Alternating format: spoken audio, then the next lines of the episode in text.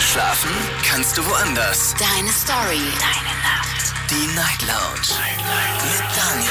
Auf Big FM. Rheinland-Pfalz. Baden-Württemberg. Hessen. NRW. Und im Saarland. Guten Abend, Deutschland. Mein Name ist Daniel Kaiser. Willkommen zur Night Lounge. Schön, dass ihr wieder mit dabei seid. Heute, der 18. März, und wir sprechen über ein Thema, das uns immer mehr betrifft. Nämlich Online-Shopping. Heute ist das Thema Online-Shopping, und ich möchte ganz gerne wissen, warum fallen so viele Leute auf Internetbetrüger rein? Warum fallen die auf die rein? Was sind die Gründe? Seid ihr selbst vielleicht auch sogar schon mal Opfer von Internetbetrug geworden? Dann ruft mich an, kostenlos vom Handy und vom Festnetz. Eure Erfahrungen sind heute gefragt. Ist ein Themenvorschlag übrigens. Also das kommt nicht von mir, sondern von euch. Hat sich einer gewünscht. Nicht nur einmal, sondern es kam mehrmals. Ich finde es sehr, sehr spannend und bin gespannt, welche Erfahrungen ihr gesammelt habt und was ihr vor allem denkt, warum Menschen überhaupt auf Internetbetrüger reinfallen. Jetzt mitreden. 08900901. So, eine Nachricht habe ich schon direkt vor der Sendung bekommen von Markus aus Ulm. Der schreibt: Hallo Daniel, wer auf Internetbetrüger reinfällt, ist meiner Meinung nach selbst schuld. Meistens sind das nämlich Leute, die einfach nur Geld sparen wollen, und dieser Geiz führt dazu, dass sie in die Hände von Internetbetrügern laufen. Hab mit solchen Leuten kein Mitleid, und für mich sind es auch keine Opfer. Markus aus Ulm, vielen Dank für deine Nachricht. Zweite Nachricht kam von Serda aus Frankfurt. Guten Abend. Ich habe mir mal Parfum auf eBay bestellt. Es war aber fake. Leider habe ich es viel zu spät gemerkt. Habe Parfum nämlich immer auf Vorrat gekauft und dachte Schnäppchen. Ach, verstehe. Du hast es nicht gleich aufgemacht, sondern hast quasi gekauft, hast ins Regal gestellt, und irgendwann mal war dann die echte Flasche leer. Du greifst zu dem angeblichen Schnäppchen und stellst dann erst viel zu spät fest: Moment mal, das riecht ja ganz anders. Da bin ich auf einen Betrug reingefallen. Vielen Dank. Aber das würde ja quasi jetzt die erste E-Mail, die ich vorgelesen habe, von Markus bestätigen. Also, Serda wollte ein Schnäppchen machen, wollte sich ein günstiges Parfum besorgen, sein Lieblingsparfum, und ist auf Internetbetrüger reingefallen. Ist das genau das Problem? Also sind nicht die Internetbetrüger schuld, sondern eigentlich diese Geiz-Mentalität quasi, dieses Schnäppchen. Ich bin gespannt, was ihr dazu sagt. Ruft mich an, lasst uns drüber reden. Gerne auch eine Mail schreiben. Erster Anrufer oder Anruferin. Schauen wir doch mal, wer ist denn heute da? Da ist Daniel aus Balingen. Hallo Daniel, grüß dich. Hallo Daniel, hi. Welcome. Ja, also mit dem Parfüm, das war bei mir auch schon. Hab's bestellt. War eigentlich ein sehr teures Parfüm. Bei mir kam es überhaupt nicht. Wir hören dich wieder nicht so gut. Warte. Ist jetzt besser. Hoffentlich. Also du hast bestellt und es kam gar nicht erst an, oder kam es? Nee, es kam gar nicht erst an. Und von dem Verkäufer hat man natürlich auch nichts mehr. Darf ich fragen, hast du auf irgendeiner bekannten Plattform bestellt oder hast du No-Name irgendwo bestellt? Auf eBay. Auf eBay hast du auch? Auf eBay, okay. Ja. War auf eBay. Man hat geworben mit mehreren Produkten. Also es hat den Anschein gehabt, als wäre es ein Onlinehandel gewesen. Man hat, glaube ich, 25% Nachlass bekommen. Hat eine seriöse Eindruck eigentlich hinterlassen. Er hat mehrere Marken Parfüms angeboten. Ja, die Frage ist jetzt, wie viele Bewertungen hatte der Verkäufer? Wie viele positive Bewertungen hatte der? Wie viele negative? Was haben die Leute so kommentiert? Hast du das gecheckt? Der hatte 4,5 Sterne. Okay. Und die ganzen, was die da so eingeschrieben haben, gut, okay, das können die auch selber machen. Also, wie viel Prozent war denn das Parfum günstiger, preiswerter? Ich hatte jetzt 25% hätte ich auf das Parfüm bekommen. 25%, das ist schon ordentlich, ne? Ja, die hatten da irgendwie so eine Sonderaktion gehabt. Ich habe es nie bekommen, habe dann auch mal E-Mails geschrieben. Ich meine, ich finde schon die Preise von Parfum übertrieben, muss ich ja ganz ehrlich sagen. Weil du hast da einfach so ein kleines Fläschchen mit ein bisschen Flüssigkeit drin und zahlst teilweise horrende Summen dafür. Ja gut, auf das, was ich jetzt stehe, das ist Jean-Paul Coutier zum Beispiel. Ja. Da kostet halt die Flasche mit 100 Milliliter mal kurz 90 €. Ja. Das lässt man sich von der Freundin zu Weihnachten wahrscheinlich eher schenken. Oder zum Geburtstag. Ja, das zahle ich ja dann trotzdem selber. Oh, der Spruch. Hoffentlich hört sie nicht zu. Oder liegt sie wieder neben dir? Nee, die ist daheim. Die ist daheim, okay. Gut, aber ansonsten bist du verschont geblieben von Internetbetrügern? Sonst habe ich eigentlich, das war jetzt einmal das mit dem Parfüm. Okay. Was hast du denn daraus jetzt gelernt? Also worauf achtest du jetzt mehr? Oder sagst du, ich achte gar nicht mehr, ich bestelle gar nicht mehr online? Oder wie? Ich achte jetzt eigentlich mehr drauf, dass ich auf so bekannte Seiten drauf gehe, wie zum gerade Flaconi oder wie die heißen, Douglas oder so. Also ich gucke jetzt, dass ich da wirklich auf Seiten drauf gehe, wo ich weiß... Von einer bekannten Drogerie, wo du weißt, okay, die verschicken auch Originale, genau. Und da muss ich mir keine großen Sorgen machen. Dann zahle ich lieber die 25 Cent, verzichte ich lieber auf den Rabatt, aber ich weiß, dass ich dann das Original in der Hand habe und ich krieg's auch dann. Also das ist schön. Das Problem einfach im Internet ist, wenn man jetzt keine bekannten Seiten hat, wie Flaconi und Douglas und wie sie alle heißen, die sehen heute so täuschend echt aus, die Seiten. Man wird ja heute wirklich so getäuscht, dass man da eigentlich gar nicht vorsichtig genug sein kann. Ach, das geht so schnell. Du, ich habe gehört, 10 Minuten dauert das, dann hat man einen Online-Shop eröffnet. Ja, mit Produktbildern von Originalprodukten, das ist in 0, nix heutzutage erstellt. Und mit Impresso, mit allem Pipapo, das ist erschreckend, wirklich. Aber gut, es gibt einen. Ja. Es gibt einen.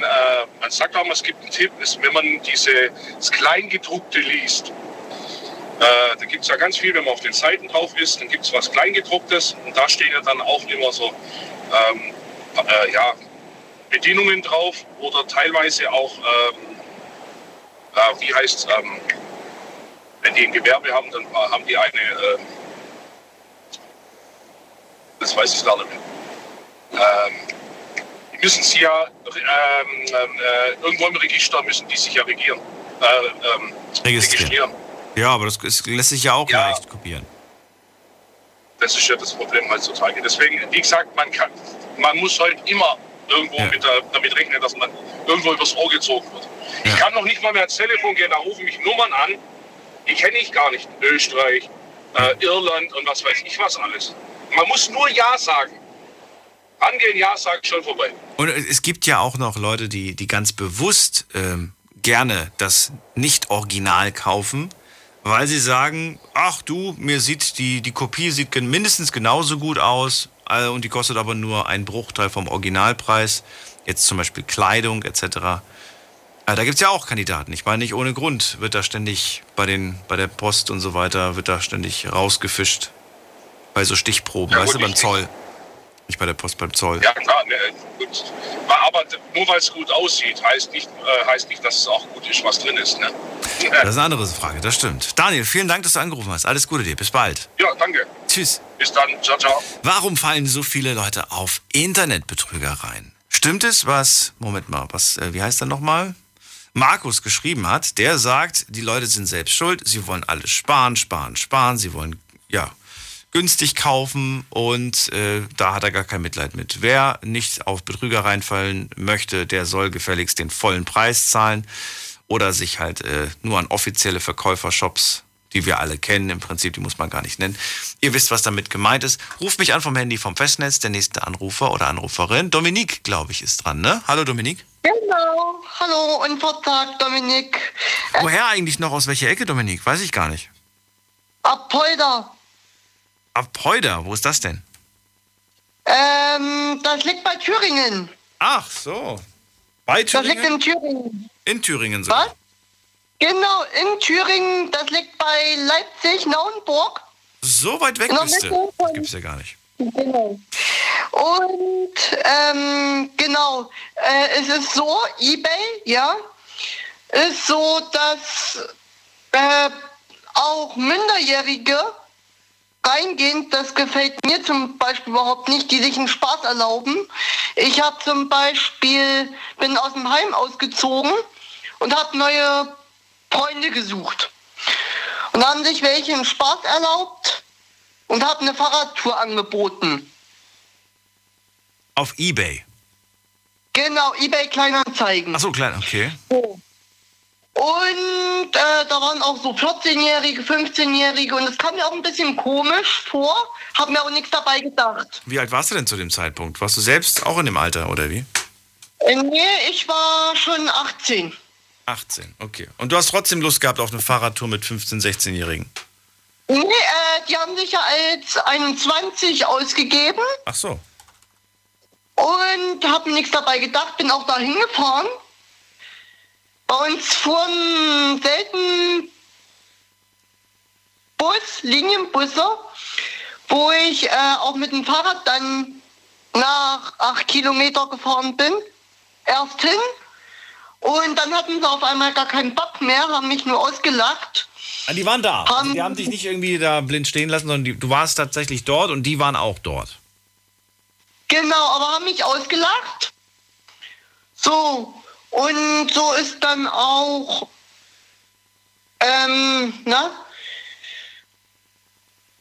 so ein Hin und Her geworden, ja, bis es mir dann gereicht hat, bis ich mich verarscht gefühlt habe. Dann mussten sie auf einmal angeblich nach Hause irgendwie um 16 Uhr. Und wo ich mir gedacht habe... Jetzt mal ganz im Ernst, Dominik, warum hast du denn überhaupt Lust gehabt, mit denen noch was zu machen? Wenn die dich schon auslachen, nachdem du da angekommen bist, hätte ich mich direkt wieder umgedreht und hätte gesagt, ach Gott, nee, da habe ich gar keine Lust drauf. Da fuhr ja gar kein Bus, ja, ich wusste auch nicht, wo eine Bushaltestelle ist, ach so. Weil ich ja... Da hätte ich aber wen anders gefragt, da muss man doch nicht die Jungs fragen, die dich reingelegt haben. Ja, und da habe ich nicht dran gedacht und bin dann wieder nach Hause gefahren. Okay. So. Und das war eben das Blöde. In dem Ort hat auch mein Vater gearbeitet und wir haben in Sommerbar gewohnt. Und ich bin ja nach Weißensee gefahren, Weißensee, Thüringen. Ja, also ging eigentlich nur um die Betrugsgeschichte. Die ist ja schon durch, ne? Also das war die Story mit dem Betrug. Die Jungs haben dich... reingelegt, die wollten gar nicht mit dir wirklich fahren. Die wollten... Genau. Ja. Hat das denn Geld gekostet? Nee, hat kein Geld gekostet, oder? Na gut, ich sollte dem was holen. Und habe auch denen was geholt, Cola und so, ja. Dann wollten sie Zigaretten haben, habe ich denen auch gegeben. Warum, Dominik? Warum hast du dich so ausnutzen lassen? Weil ich immer so gutmütig war, schon immer. Das habe ich von meinem Opa gelernt, ja. Gutmütigkeit war mein Opa auch so. Der hat auch das so gemacht, ja. Dominik, die hatten ein ganz leichtes Spiel bei dir. Das ist ganz, ganz übel, was da mit dir gemacht wurde. Ja. Und ich hoffe, dass das aber zukünftig nicht mehr passiert oder du vorher schon irgendwie prüfst, was weiß ich, gibt ja heute Möglichkeiten, auch jemanden mal kurz über Webcam zu sehen, ob das am Ende wirklich die Person ist. Das stimmt, es gibt ja WhatsApp, es gibt, was ich aber jedem raten würde, ja, die das im Radio jetzt hören, verlangt einen Gewerbeschein, wenn ihr, oder nur per Abholung, wenn es eBay Kleinanzeigen ist. Bitte nur per Abholung, zum Beispiel bei Geräten, ja? Bitte guckt es euch an vorher, weil das ist nur ein Tipp von mir. Mein Lehrer, der hat das hobbymäßig gemacht, der hat einen Gewerbeschein gehabt. Und der hat gesagt, lasst euch den Gewerbeschein zeigen. Die sind verpflichtet, euch den Gewerbeschein zu zeigen. Ja, wenn das große Verkäufer sind, meinst du jetzt, ne? Wenn das eine Privatperson ist, dann wahrscheinlich nicht, Dominik. Doch, da kann man das auch verlangen, dass man das Gerät vorher anguckt. Da kann man keinen Gewerbeschein sehen. Nee, aber das Gerät vorher angucken ist ja eine Selbstverständlichkeit eigentlich. Ja. Wobei, ich habe tatsächlich mal auf eBay Kleinanzeigen eine Mikrowelle verkauft, eine gebrauchte, die ich einfach nicht mehr gebraucht habe. Warum, weiß ich gar nicht mehr. Und das Problem war, dass wir keinen Stromanschluss in der Nähe hatten, weil wir uns bei einem Treffpunkt dann getroffen haben. Und ich habe dann ganz häufig beteuert, ja, die funktioniert hundertprozentig. Es war gar nicht viel. Ich glaube, ich habe dafür 15, 20 Euro bekommen. Aber der war so verunsichert und dann ich musste ihm versprechen, dass das nicht kaputt ist, wenn er jetzt gleich nach Hause kommt. Aber ich habe ihm meine Nummer gegeben, der hat sich nicht mehr gemeldet, gehe ich mal von aus, funktioniert bis heute. Dominik, schön, dass du angerufen hast. Ich wünsche dir alles Gute, bleib gesund und lass dich nicht mehr reinlegen. Okay, dann. Ja, bis dann, bis zum nächsten Mal. Und ihr könnt auch anrufen vom Handy vom Festnetz. 3 Leitungen sind frei. Jetzt mitreden. 08900900 901. So, dann habe ich Nachricht bekommen und zwar von Ingrid. Ingrid schreibt, ich finde auch, dass Leute, die im Internet auf Betrüger reinfallen, meistens selbst schuld sind. Wenn man sich die Bewertungen nicht durchliest, wenn man sich die Kommentare nicht durchliest und wenn man leichtgläubig hofft, ein Schnäppchen zu machen. Also Kritik gegen die Opfer von Internetbetrügern. Spannend wird das auf jeden Fall. Stefan aus Koblenz ist dran. Stefan. Ja, schönen guten Morgen, Daniel. Ich dachte immer, man muss die Leute in Schutz nehmen. Aber irgendwie habe ich das Gefühl, hier sind jetzt gerade alle auf diese Leute, die auf Internetbetrüger gefallen sind, so, alle hauen drauf quasi. Ja, was soll ich jetzt dazu sagen? Also, ja, verrat mir, warum fallen denn so viele Leute auf Internetbetrüger rein? Weil die Mechanismen, die Schutzmechanismen ausgehebelt werden. Es ist ja gerade schon angeklungen, Gewerbeschein.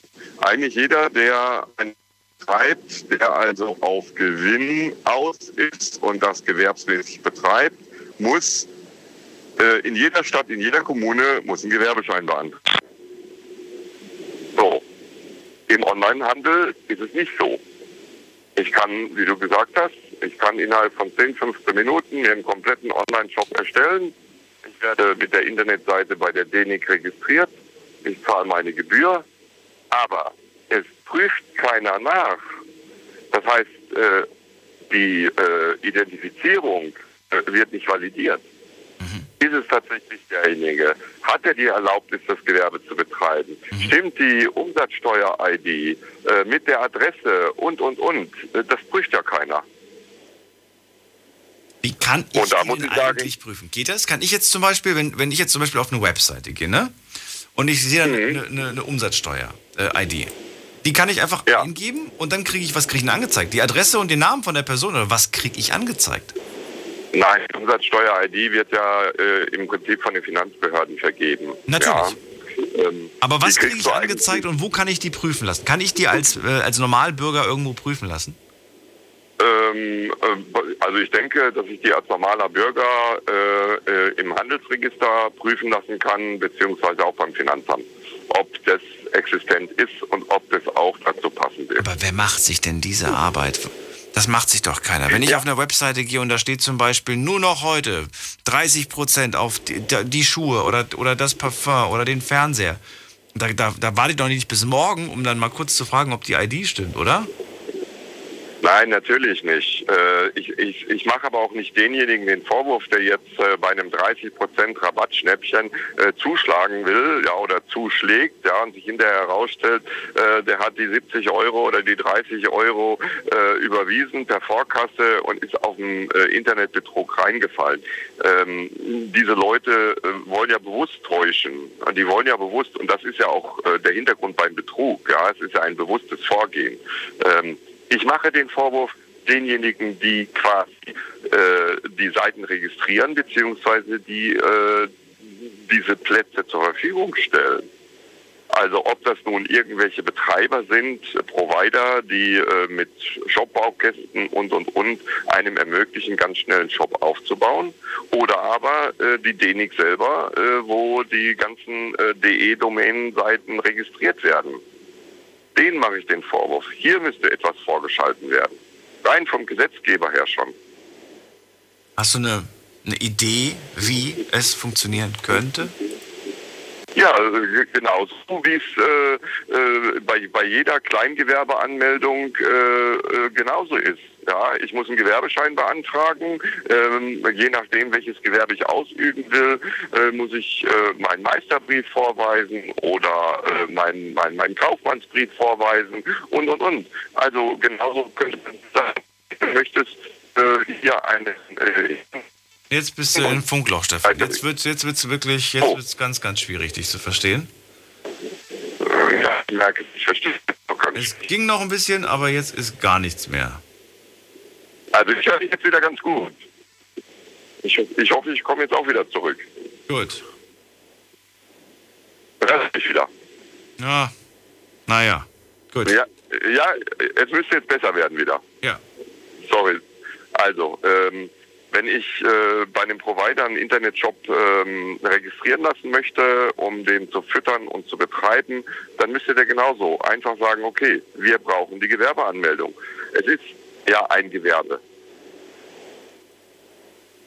Verstehst du? Es ist ja nur eine Verlagerung des Gewerbeplatzes. Ob ich das in der Stadt habe, in der Straße habe, vom Wohnzimmer aus mache oder im Internet online mache. Es ist ja nur eine Verlagerung. Aber der Sinn und Zweck des Ganzen ist der gleiche. Vielleicht in der Zukunft, wer weiß, mal gucken. Vielleicht ändert sich da ja was. Ja, also wie gesagt, ich bin der Meinung, es müssten Mechanismen vorgeschalten werden, auch vom Gesetzgeber gefordert, die einfach die Käufer vor Betrug schützen. Natürlich sind die nicht hundertprozentig geschützt, weil schwarze Schafe gibt es auch unter den Gewerbetreibenden, klar. Aber diese ganzen Fake-Shops, die würden damit schon mal vorneweg rausfallen. Mir ist im Online-Geschäft bis heute nur ein Betrugsversuch begegnet. Okay, was haben die versucht? Also, vor 20 Jahren eBay... Vor 20 Jahren? Ja, okay. Ja. Vor 20 Jahren eBay etwas ersteigert und dem Verkäufer hat der Preis nicht gepasst, weil ich tatsächlich ein Schnäppchen gemacht habe. 2 Wochen vorm Urlaub, eine Videokamera, so ein Camcorder, ne? Und hat dann diese Videokamera dem Nächsthöherbietenden angeboten, ja, und hat sie dann noch einmal eingestellt per Sofortkauf und hat sie anderweitig verkauft, obwohl er mit mir eigentlich einen gültigen Kaufvertrag hatte. Habe ich einen Anwalt eingeschalten? Der Kamerad durfte mir den Schaden, der entstanden ist, weil ich dann anderweitig die Kamera mir besorgt habe. Gleicher Zustand ungefähr, gleiches Alter. Es war ein Gebrauchsgerät. War der in Deutschland? Der war in Deutschland, ne? Ja, das war in Deutschland. Da hast du halt ein leichtes Spiel. Jetzt stell dir vor, der Verkäufer sitzt, was weiß ich wo, in England oder in irgendwo in Asien oder so. Dann wird das schon wieder ein bisschen schwieriger. Ja, obwohl ich sagen muss, Online-Shops, jetzt Asien, die bekannten Plattformen wie Joom, Wish, AliExpress, ja, dort sind die Verkäufer eigentlich auf die Kundenzufriedenheit sowas von bedacht, weil die im eigenen Land sehr hohe Strafen zu erwarten haben. Da wird so viel auf Kulanz erstattet, muss ich wirklich sagen. Da habe ich bis heute keine negativen Erfahrungen gemacht, was Online-Geschäft angeht, was die Qualität der Sachen angeht, schon eher. Aber wenn es um die Kulanzregelung ging oder Rückerstattung ging, dann kam innerhalb von ein paar Sekunden kam eine E-Mail zurück, ja, es tut uns leid, wir entschuldigen uns vielmals, aber Sie brauchen es nicht zurückzuschicken. Ja, Sie können es entsorgen oder behalten. Weil meistens der Versand einfach unglaublich teuer ist. Das natürlich. Stefan, dann vielen Dank, dass du angerufen hast und alles Gute dir. Bleib gesund. Bis zum nächsten Mal. Du auch. Jo, danke. Ciao, ciao. Anrufen vom Handy, vom Festnetz. Frage an euch, warum fallen so viele Leute auf Internetbetrüger rein? Tagtäglich passiert das. Und was ihr da so erlebt habt, vielleicht könnt ihr auch verraten, wenn ihr nicht selbst was erlebt habt, dann vielleicht ein bekannter Verwandter von euch, die Nummer zu mir. Jetzt mitreden. 08900901. Ja, Stefan sagt, die Schutzmaßnahmen, die kann man einfach leicht aushebeln. Also der gibt noch nicht mal den Konsumenten, dem Endkonsumenten tatsächlich die Schuld, sondern einfach generell der ganzen Regelung. Wir schauen mal in der nächsten Leitung, wer da ist. Habt ihr das erste Mal angerufen, kenne ich euch logischerweise nicht. Dann sind es die letzten 2 Ziffern eurer Nummer. Und hier ist wer mit der 79. Guten Abend. Guten Abend. Hallo, guten Abend. Wer da, woher? Aus Mannheim, der Jefan. Jefan. Tut mir leid, du hast noch das Radio an. Ich höre das doppelt und ich verstehe mich nur selbst. Ach so, sorry. Jetzt hat er aufgelegt.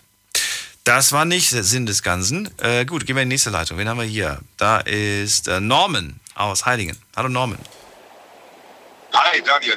Hello. Alles gut? Alles gut. Selbst auch? Ja, alles gut. Musst du arbeiten oder was machst du gerade?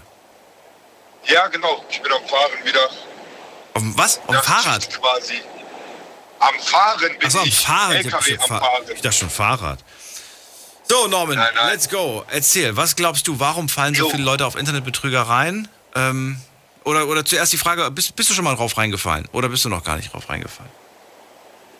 Nee, ich Gott sei Dank selber noch nicht. Also ich hatte bisher immer das Glück, dass wir wurden zwar schon öfters falsche Teile geschickt, aber da haperte das dann nur an Kleinigkeiten. Ach so. Aber so wirklich betrogen worden bin ich noch nicht.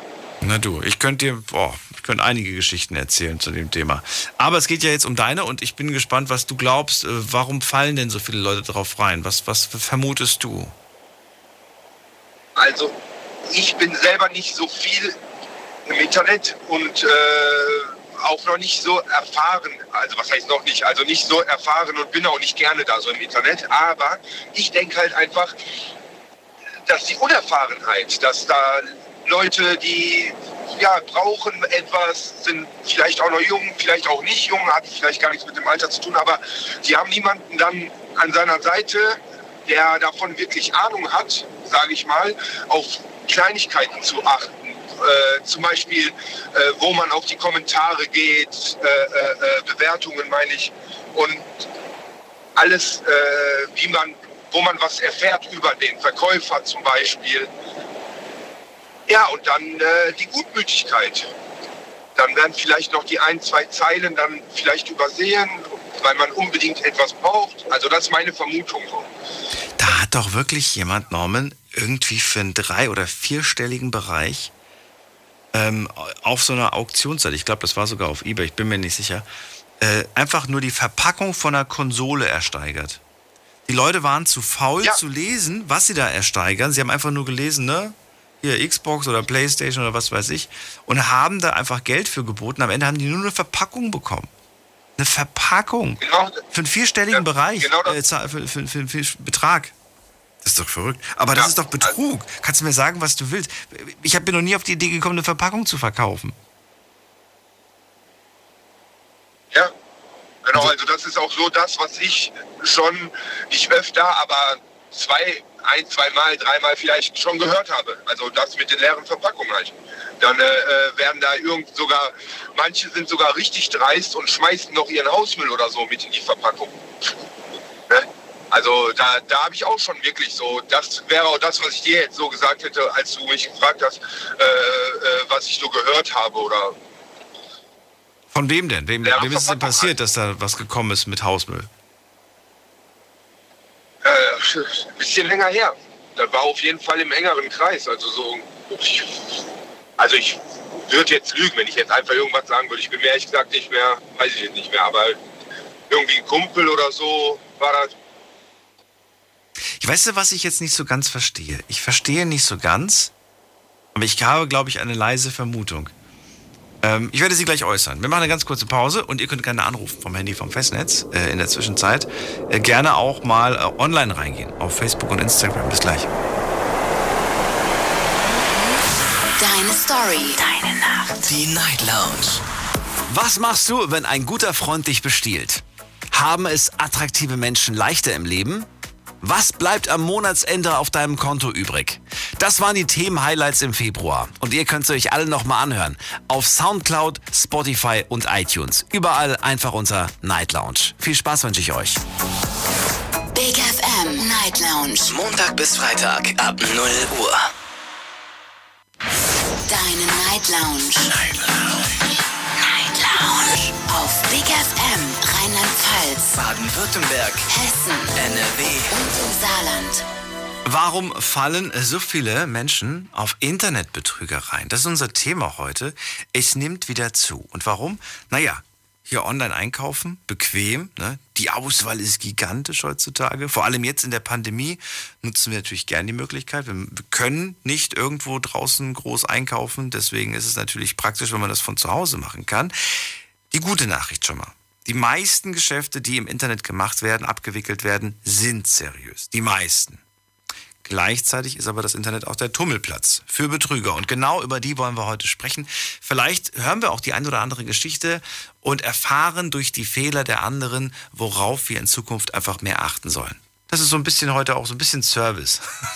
Norman aus Heiligen ist bei mir in der Leitung und er sagt, ich habe das zum Glück noch nicht erlebt mit dem Internetbetrug, aber ich vermute und würde sagen, es ist oft auch die Unerfahrenheit der Menschen, die da vor dem Computer oder vor dem Handy sitzen, die wissen nicht, worauf sie achten müssen, was man da genau prüfen muss und so weiter. Schon so ein bisschen naiv, so ein bisschen, ja, gutgläubig, sagst du, glaube ich, ne, hast du gesagt. Ja, genau, ja, also naiv ist, trifft es auch schon, hört sich jetzt nicht so freundlich an, aber blauäugig, halt unerfahren. Naja, ich würde sagen, naiv ist es, wenn ich irgendwo lese oder wenn ich weiß, ein Produkt zum Beispiel kostet, lass es mal ein Smartphone sein, ja, habe ich auch schon gesehen, Smartphone kostet, nehmen wir mal ein teures Modell für 1.000 Euro und das kostet dann plötzlich... Das neue Samsung. Ich wurde jetzt extra. Ich habe alles gemacht, damit ich keinen Namen nenne und Norman haut's raus. Wunderbar.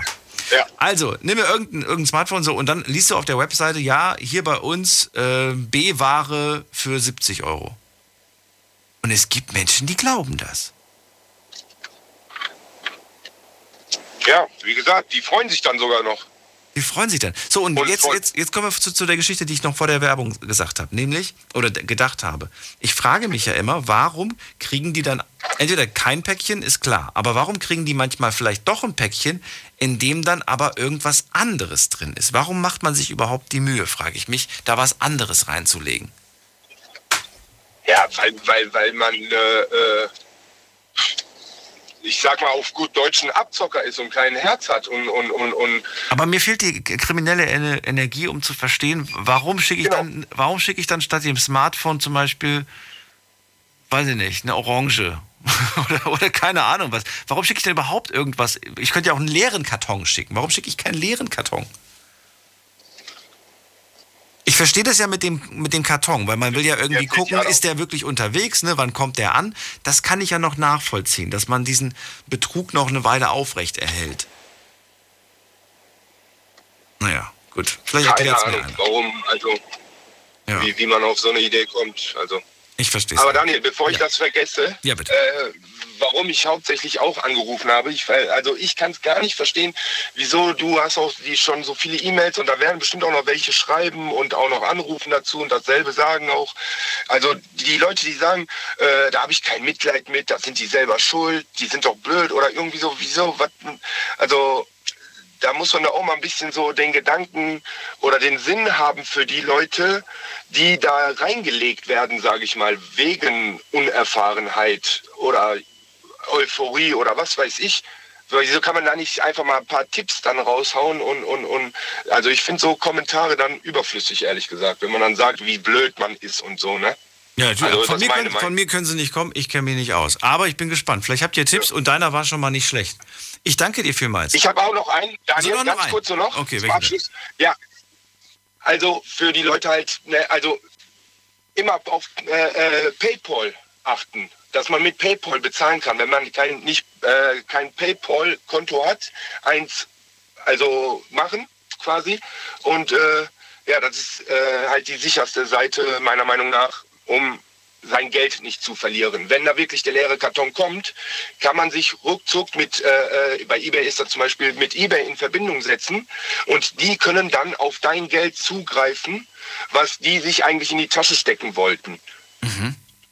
Die ziehen denen das quasi wieder ab und geben dir das erstmal wieder.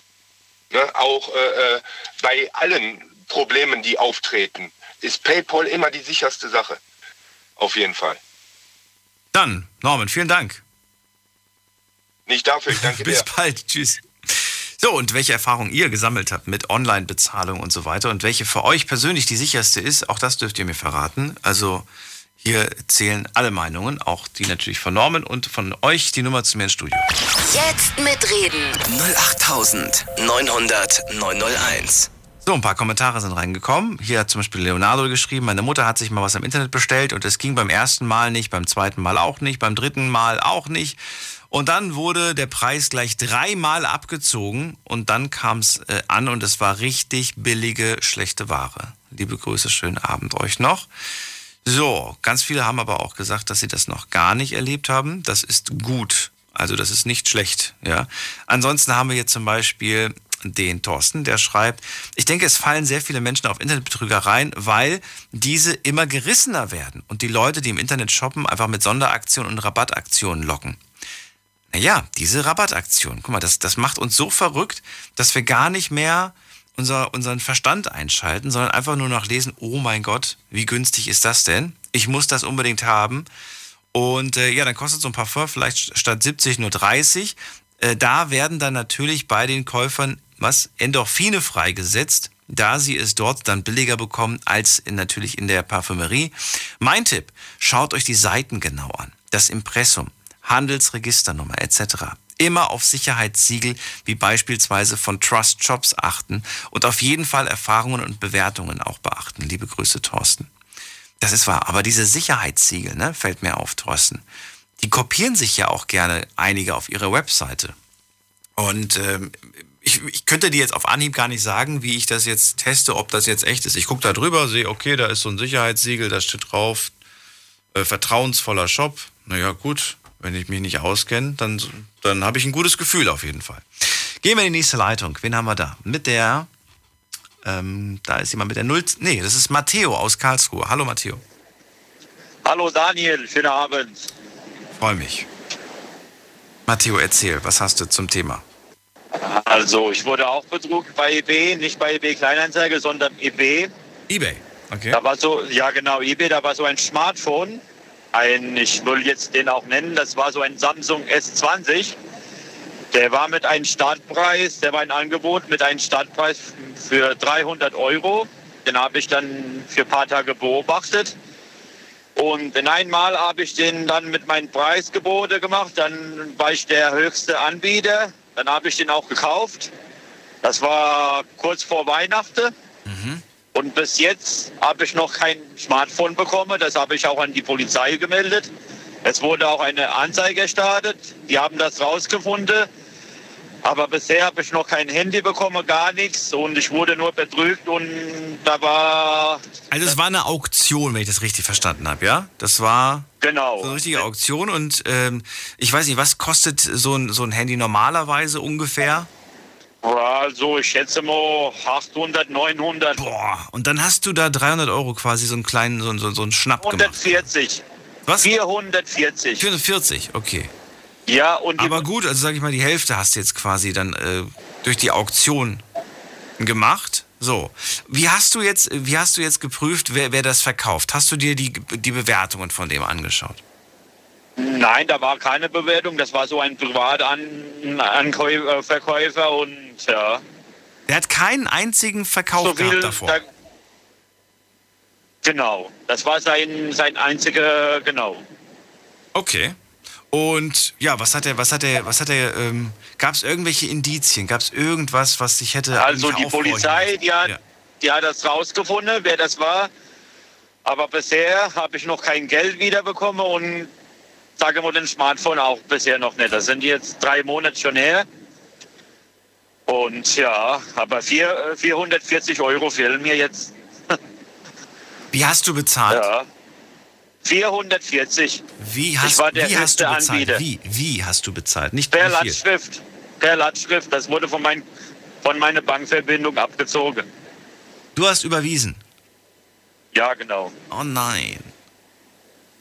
Ja, das war mein großer Fehler. Deswegen, Erfahrung ist Erfahrung. Wenn man sich irgendwas kauft, besser Abholung. So mit solchen Geräten. Weil, ja, 440 Euro, das ist schon ein bisschen Geld. Das ist allerdings. Und bisher habe ich noch jetzt keine Antwort mehr bekommen. Was hast du aus dieser Sache jetzt gelernt? Ist es jetzt so, dass du, weiß ich nicht, gar nichts mehr irgendwie online kaufen möchtest? Dann gehst du direkt lieber zahlst du mehr Geld, also online oder? Kaufe ich, aber nur so durch Händler, die so eine große... was weiß ich, so große Laden habe oder was weiß ich, so Geschäfte oder was weiß ich. Aber so private Leute werde ich niemals mehr kaufen. Nie wieder? Ehrlich. Außer du kannst nie es abholen. Wieder. Genau. Ich warte noch auf die 440 Euro. Glaubst du kriegst das Geld oder glaubst du, da geht auch nochmal irgendein Bearbeitungsmittel? Nee, das glaube ich jetzt nicht mehr. Du glaubst, das Geld kriegst du nicht mehr, glaubst du? Na, das glaube ich nicht mehr. Und die Ware, die würden auch nicht verschickt. Da steht auch keine Sendung, Versendungsnummer, gar nichts. Aber es ist ja verrückt. Ich meine, du überweist ja auf ein Konto. Dieses Konto, war das Konto in Deutschland? Ja, in Deutschland. Ja. Das heißt, man weiß ja, wem dieses Konto gehört. Ne? Und so ist die Polizei wahrscheinlich... Ja, ich weiß schon, von wem das gehört, ja. Aber mehr kann man auch nichts machen. Das ist schon ärgerlich, dass das irgendwie so langwierig ist und warum da jetzt nichts passiert, verstehe ich nicht. Ja, genau. Da kann man verstehen vielleicht, der hat das versendet, aber da hat sich verloren, da gibt es so Versendungsnummer oder irgendwas, aber nicht. Der hat auch das nicht verschickt. Nee, das der hat nur das Geld auf sein, der hat bestimmt sein Geld schon bekommen und der hat alles gelöscht oder was weiß ich. Mhm. Weil ich habe auch... Bekommt man da eigentlich Bescheid, wer diese Person ist? Also bekommst du da auch einen Namen zugeschickt? Nee, ich habe... Name war auch nicht drauf. Nee, kriegst du nicht. Also du kriegst von der Polizei nicht gesagt, wer das war, wie der heißt und so weiter. Nee. Okay. Naja, gut. Ja, ich habe jetzt einfach nur blöd gefragt, weil ich weiß, dass ich damals immer mal einen Brief bekommen habe, wenn ich zum Beispiel irgendwen erwischt habe beim Fahrraddiebstahl oder beim Einbruch. Dann habe ich immer so einen Brief bekommen, wo dann der Name von der Person drin stand. Und dass der wegen irgendwas fallen gelassen wurde. War anscheinend nicht wichtig genug. Steht nicht drauf. Vielleicht sind die noch in der Bearbeitung, aber da steht kein Name drauf. Okay.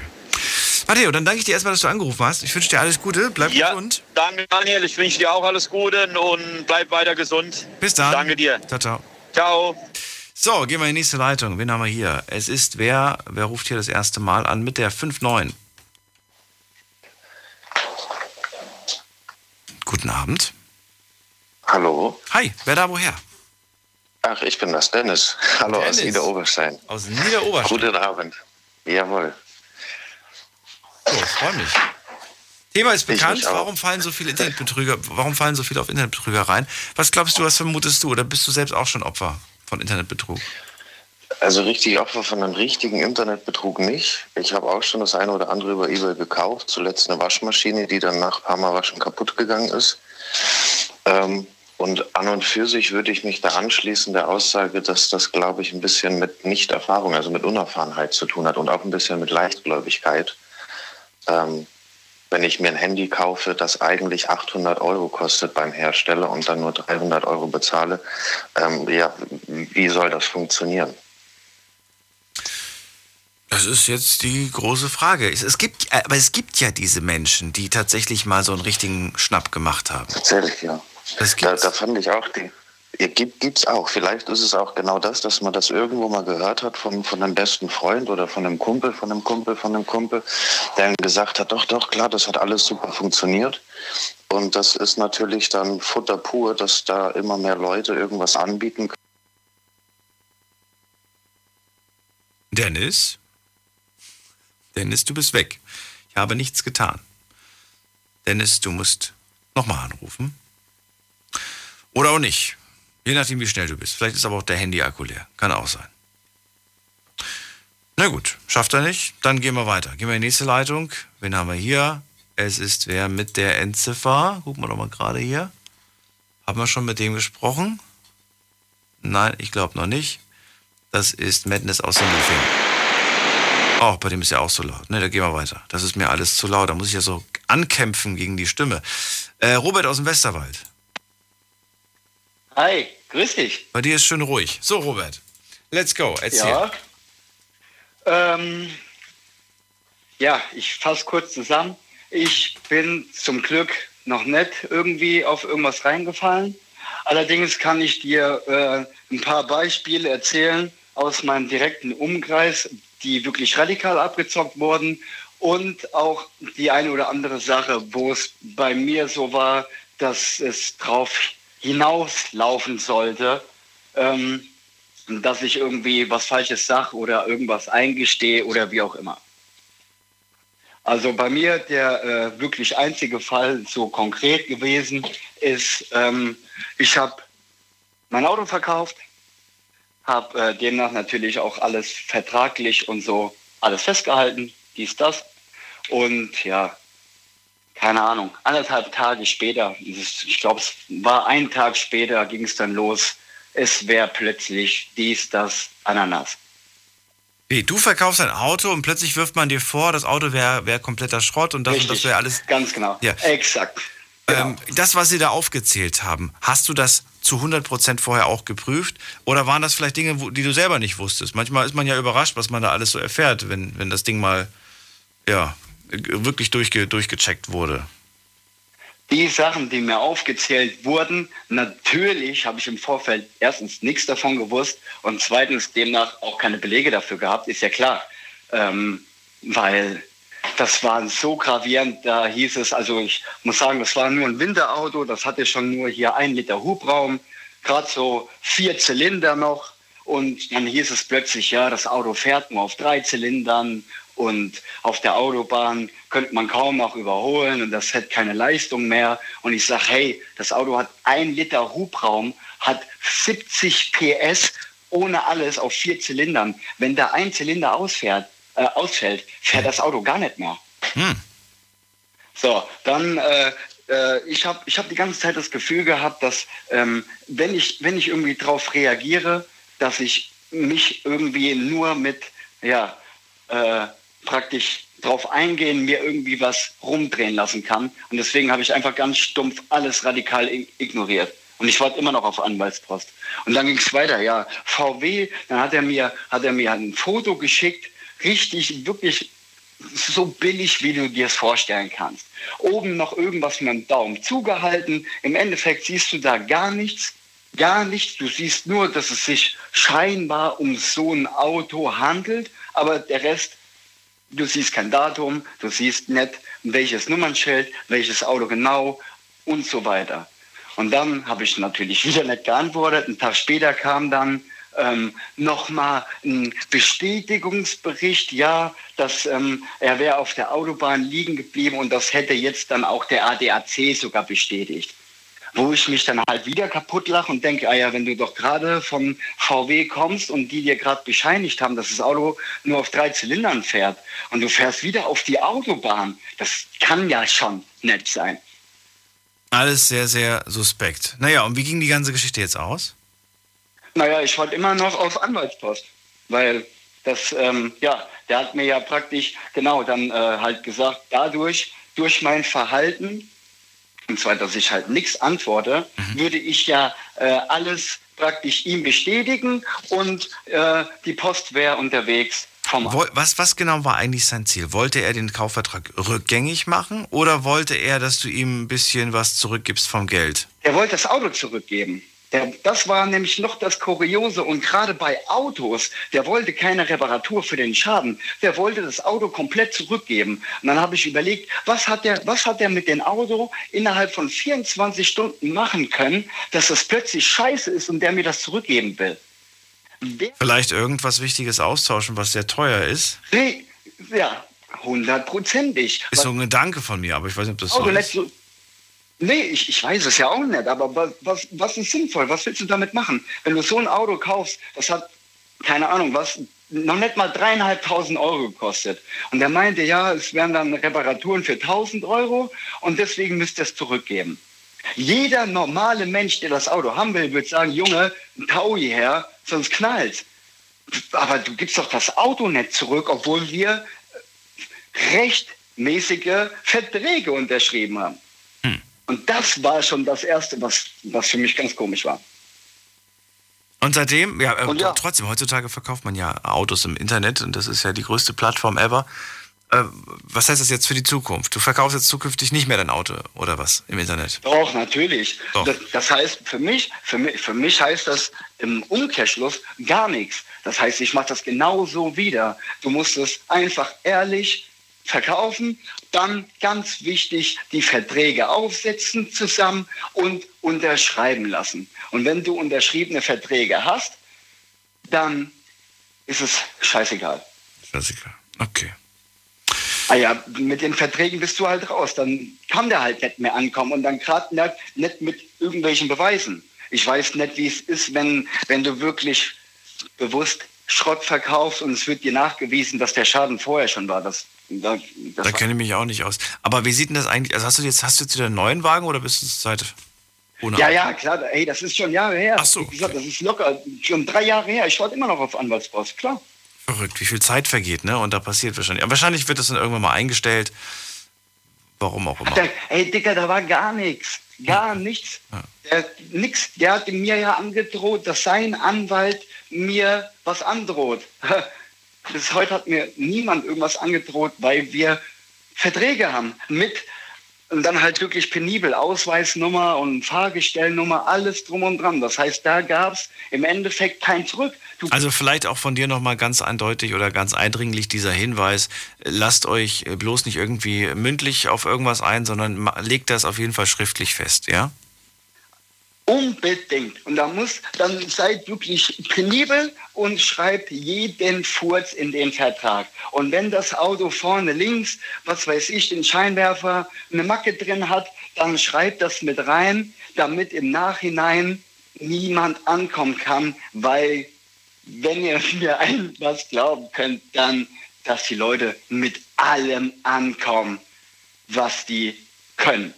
Robert, dann vielen Dank, dass du angerufen hast. Ja, sehr gerne. Alles Gute. Aber noch ein kurzes Wort noch zu dem Kollegen, der eben meinte, mit PayPal bist du safe.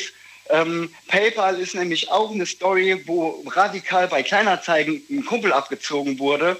PayPal, wenn ihr was bei jemandem kauft, den ihr nicht kennt, dann bezahlt niemals über Freunde oder Familie. Weil wenn ihr über Freunde oder Familie bezahlt, das Geld schickt, ist es weg. Da greift dann kein Schutz wahrscheinlich, ne? Oder so. Richtig. Und so, und wenn du dann jemanden, was weiß ich, 800 € für ein Handy per PayPal überweist, ist natürlich cool. Wenn du aber das über Freunde und Bekannte überweist, weil der halt gesagt hat, hier, komm, kein Bock da irgendwie Abzug zu haben oder so, lass das. Das ist ganz, ganz wichtig. PayPal ist geil, aber wenn ihr solche Einkäufe tätigt, dann scheißt auch auf den anderen und tut es niemals über Freunde oder Familie überweisen, weil dann hast du das Geld, dann hast du auch keine Chance, das zurückzuholen. Robert, vielen Dank. Ich danke dir. Mach's gut. So, und dann ist es zurück. Er hat es geschafft, wieder in die Sendung. Dennis, was war los? Ich habe keine Ahnung. Die Verbindung war weg. Ach so, okay. Ja, also du hast gesagt, die Leute sind leichtgläubig und unerfahren. Das war das Letzte, was du gesagt hast, bevor du weg warst. Nicht mal negativ gemeint, sondern das ist bei mir, glaube ich, mit 18, 19 auch nicht anders gewesen. Dass das natürlich sehr verlockend ist auch. Wenn man da irgendwas sieht, was man jetzt gerne hätte und dann sieht man, das kann ich mir leisten. Und ich glaube auch, dass das zum Teil vielleicht manchmal auch aus der Not heraus entsteht, dass einfach nicht viel Geld da ist und man will sich aber was Schönes gönnen. Ich habe dasselbe Thema mit der Waschmaschine vor kurzem, dass ich einfach keine 300 € für eine neue Miele-Waschmaschine hatte, habe auf eBay Kleinanzeigen hier im Ort für 130 eine gefunden. Ja, jetzt ist das Lager kaputt und das ganze Ding ist Schrott. Oh. Ja. Aber gut, da habe ich dann auch jetzt die Schuld dann eigentlich bei mir gesucht, weil ich dachte, okay, da muss ich halt irgendwie mit rechnen. Ich habe jetzt gehofft, dass es länger hält, als es gehalten hat, aber jetzt ist es halt. Und die Waschmaschine hast du gesagt, ne? Genau, ja. War neu oder war gebraucht? Die war gebraucht. Und wie viel Jahre gebraucht? Das weiß ich gar nicht. Das sind auch so Sachen, die man vielleicht vorher fragt, ja. Bei Waschmaschinen bin ich ganz unsicher. Ich meine, ich verstehe absolut, wenn sich eine Familie eine gebrauchte kauft, weil sie sagt, wir haben jetzt nicht gerade das große Geld für eine neue Maschine. Wobei es gibt ja auch Preiswerte, ne? Es gibt ja auch günstige Maschinen, muss man ja nicht unbedingt jetzt die allergrößte und neueste haben. Aber da ist es so, du kannst halt nicht reingucken. Das stört mich so an der Waschmaschine. Eben, ja. Und ich habe da ein bisschen auf die Verkäuferin da einfach gebaut. Das war eine Mutter und die hat gesagt, ich brauche eine größere. Die Wäschetrommel reicht einfach nicht mehr aus. Das ist eine 7-Kilo-Trommel gewesen. Und ich dachte, das wird schon in Ordnung sein. So, die will ihre alte weghaben, weil ich habe auch sehr viel positive Erfahrungen auf eBay gemacht. Mhm. Und ich benutze eBay einfach als das, was es für mich ist. Einfach so da muss ich halt mit rechnen, da bekomme ich gebrauchte Sachen. Also ich würde niemals auf die Idee kommen, einen Fernseher für 600, 700 € von Samsung da bestellen zu wollen, um da was zu sparen, sondern um gebrauchte Dinge die sich sowieso mit der Zeit abnutzen, vielleicht irgendwo hier im Ort mit einer Besichtigung um die Ecke mal schnell zu kaufen, weil ich keine Zeit habe oder irgendwas, da nutze ich eBay ganz gern. Oder auch mal für Schuhe, die nie getragen worden sind oder sowas. Also nicht für neue, immer nur für gebrauchte Sachen nutzt du Auktionsseiten? Genau.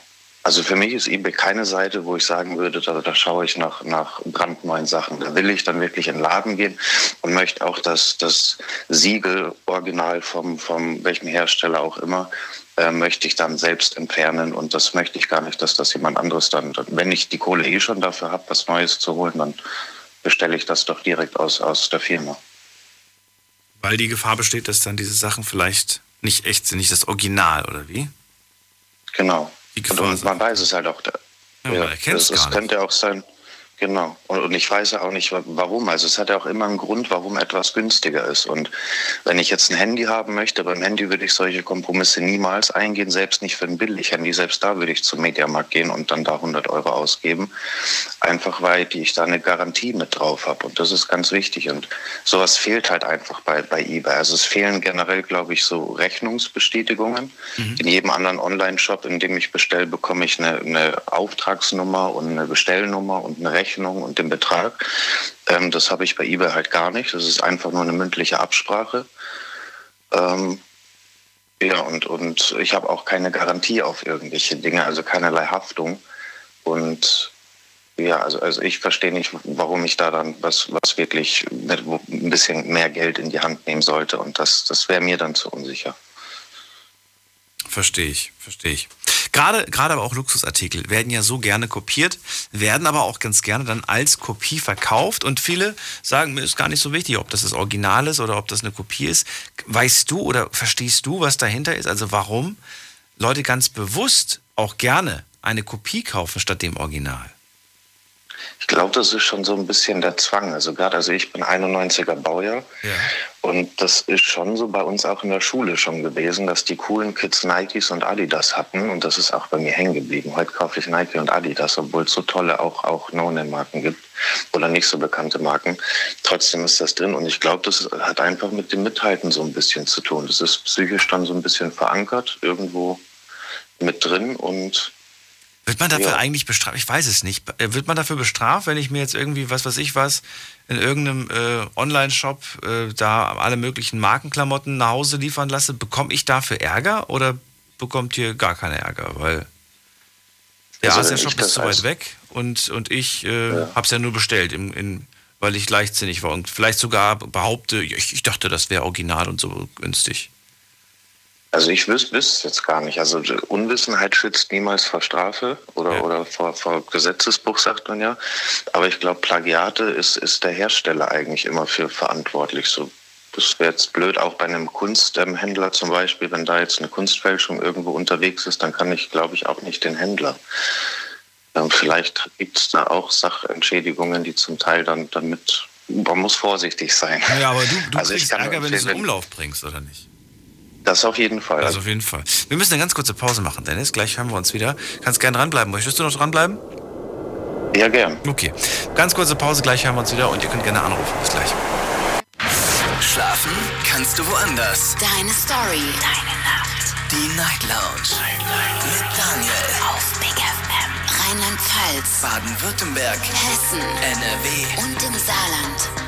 Guten Abend, Deutschland. Mein Name ist Daniel Kaiser. Willkommen zur Night Lounge. Heute sprechen wir über Internetbetrug. Und ich würde ganz gerne von euch wissen, seid ihr denn schon mal auf einen Internetbetrüger reingefallen? Dann gerne mal anrufen vom Handy, vom Festnetz. Und wird auch gerne von euch erklärt bekommen, woran es denn liegt. Also warum fallen denn so viele Leute heutzutage immer noch auf Internetbetrüger rein? Also die Zahl ist angeblich gering. Es ist schon relativ sicher heutzutage zu bestellen. Aber es gibt auch trotzdem viele Fehler und... Ja, da wollen wir einfach heute vielleicht so ein bisschen sensibilisieren. Dennis aus Niederoberstein ist gerade bei mir in der Leitung. Er hat gesagt, die Leute sind ein bisschen leichtgläubig und unerfahren. Und das führt, glaube ich, meistens dazu, dass man halt reinfällt auf diese Internetbetrüger. Er selbst hat eine gebrauchte Waschmaschine gekauft auf eBay. Und die ist nach dreimaliger Benutzung auseinandergefallen. Da war dann Schluss mit Wäsche waschen. Ärgert dich natürlich, vor allem, weil du es, glaube ich, nicht zurückbekommen hast, ne? Vor allem das und vor allem, weil ich noch 30 Euro Kulanz Trinkgeld draufgegeben habe für die junge Mami und dann, ja. Oh. Wobei ich aber auch da sagen würde, gerade bei sowas wie einer Waschmaschine, das kann auch einfach der Transport sein. Also es kann sein, dass die vorher super funktioniert hat und dann auf dem Anhänger drauf. Es ist hier eine sehr hügelige Gegend. Ich glaube dann, ich bin dann auch sehr optimistisch und glaube immer an das Gute irgendwie. Gerade bei so einer Waschmaschine kann auch beim Transport was schiefgehen, was aber auch wieder ein Grund ist für Dinge, wo ich viel Geld in die Hand nehme. Es kann auch beim Transport was passieren, warum es noch wichtiger ist, eine Garantie eigentlich zu haben. Ja, das kann durchaus passieren, natürlich. Aber da gehst du jetzt nicht von aus, oder gehst du davon aus, dass es beim Transport passiert ist? Kann natürlich sein, weiß man ja nicht. Würde ich jetzt von ausgehen. Also ich würde jetzt die junge Mama nicht so einschätzen, dass sie vorsätzlich denkt, die Waschmaschine funktioniert nicht mehr und komm, da zocke ich jetzt schnell irgendwo noch 130 € ab. Und aber dann wäre sie ja eigentlich auch gar nicht noch 2-3 Mal gelaufen, oder? Dann wäre sie ja direkt schon putt gewesen. Genau. Ja. Und komisch gerochen hat sie auch nicht.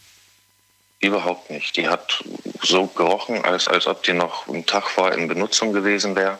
Es hat alles einwandfrei funktioniert.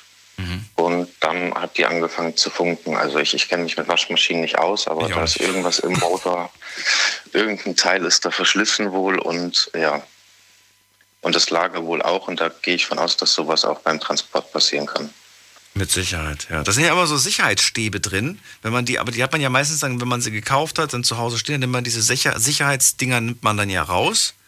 Genau. Und die steckst du, die wirfst du ja manchmal auch weg, die behältst du ja nicht für den Umzug oder so, sondern da denkt man ja nicht dran.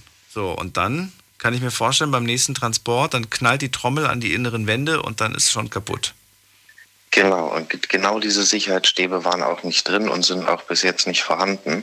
Mhm. Und dann beim Transport kann natürlich ruckzuck irgendwas kaputt gehen. Boah, ich hoffe, ich habe... Und da sind so Kleinigkeiten... Ja, auf jeden Fall zur Seite liegen. Das sind so Kleinigkeiten, da kann man am Ende nicht mal irgendjemandem die Schuld vergeben, weil das sind dann so auf eigene Faust. Also ein seriöser Versand, der denkt an all diese Dinge, dafür bekommt er auch sein Servicegeld. Und das geht halt einfach im Alltag mal unter bei Plattformen wie eBay. Dann vielen Dank, dass du nochmal zurückgerufen hast. Dennis. Danke, dass ich nochmal durchkommen konnte. Bis bald. Ebenfalls. Alles gut. Tschüss. Anruf vom Handy vom Festnetz. Ja, verratet mir, warum so viele Leute auf Internetbetrüger reinfallen. Wo machen die Fehler, eurer Meinung nach? Worauf achten die zu wenig? Wo kann man denn drauf achten? Was gibt es für Hinweise, die ihr quasi als Experten weitergeben könnt? Also als Experten im Sinne von, dass ihr einfach schon so viel Erfahrung mit Online-Shopping habt. Jetzt mitreden. 08900901. So, wen haben wir in der nächsten Leitung? Hier ist, wer ist denn hier? Hier ist wer mit der 46. Guten Abend. Hallo Daniel, Yashar mein Name. Yashim? Yashar. Yashar, aus welcher Ecke? Ecke Pforzheim. Ecke Pforzheim, cool. So, ich sitze hier im Studio Ludwigshafen. Ich will immer nur wissen, aber gut, die Wahrscheinlichkeit, dass jetzt noch ein Yashar anruft, ist ein bisschen gering. Aber dann können die Leute sich trotzdem immer auf den anderen beziehen und sagen, das, was der und der gesagt hat. Yashar, leg los. Also, Thema Internetbetrug. Also mit Betrug habe ich nicht so viel Erfahrung zum Glück, weil ich bestelle auch selten. Ich habe eigentlich angerufen, ich wollte nur dem, wie hieß der, Dennis mit Waschmaschine, wollte ich nur einen Hinweis, wenn das möglich ist. Ich habe 2,5 Jahre als Lieferant bei einem großen Markt gearbeitet. Und ich war als Lieferant mit Kühlschränken, Waschmaschinen, Spülmaschinen und etc. Auf jeden Fall, wenn man gebrauchten Waschmaschine kauft, immer nach Transportsicherung verlangen darf. Weil sobald die Maschine ohne Transportsicherung transportiert wird, vom Wagen her, der Lager, von Motoren, da drin alles, das geht einfach kaputt.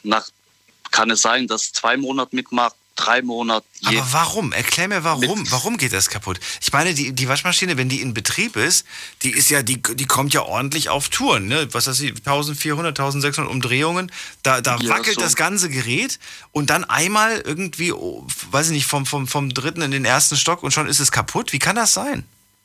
Nee, vom dritten zum Beispiel, im ersten Stock, das passiert nicht. Aber wenn sie transportiert wird von einem Stadt an anderen Stadt, weiß ich, 20 Kilometer, 10 Kilometer, ich weiß nicht jetzt. Aber was genau geht da drinnen kaputt? Was ist da das Problem? Verstehe ich nicht. die hat so Federung da drin und dann ist so ein Lager. Ja. Aber ich glaube, dadurch wird dieses Lager irgendwie beschädigt. Ich weiß nicht. Also die wackelt nur, wenn der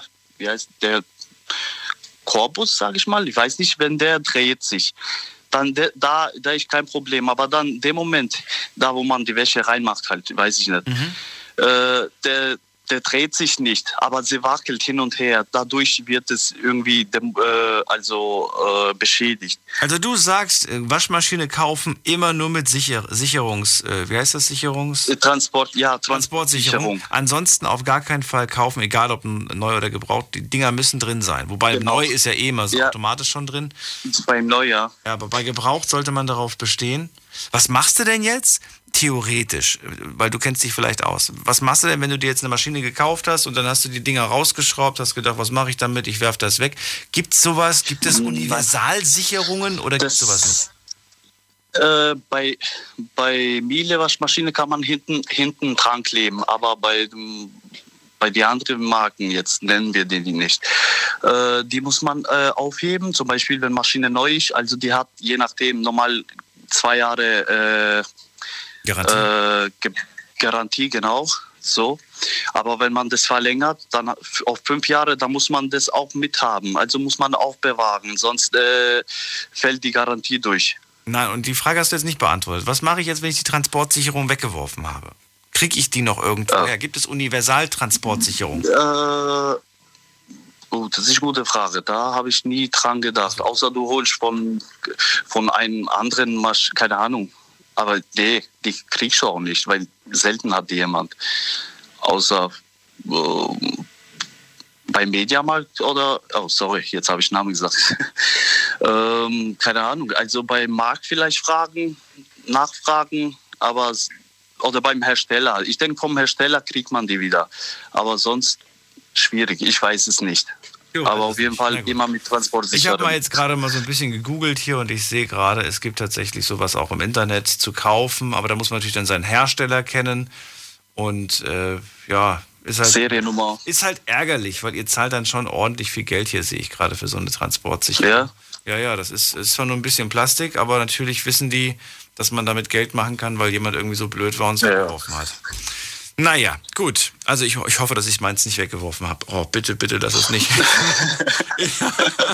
Ja, weil du hast mir gerade Angst gemacht mit deiner Geschichte.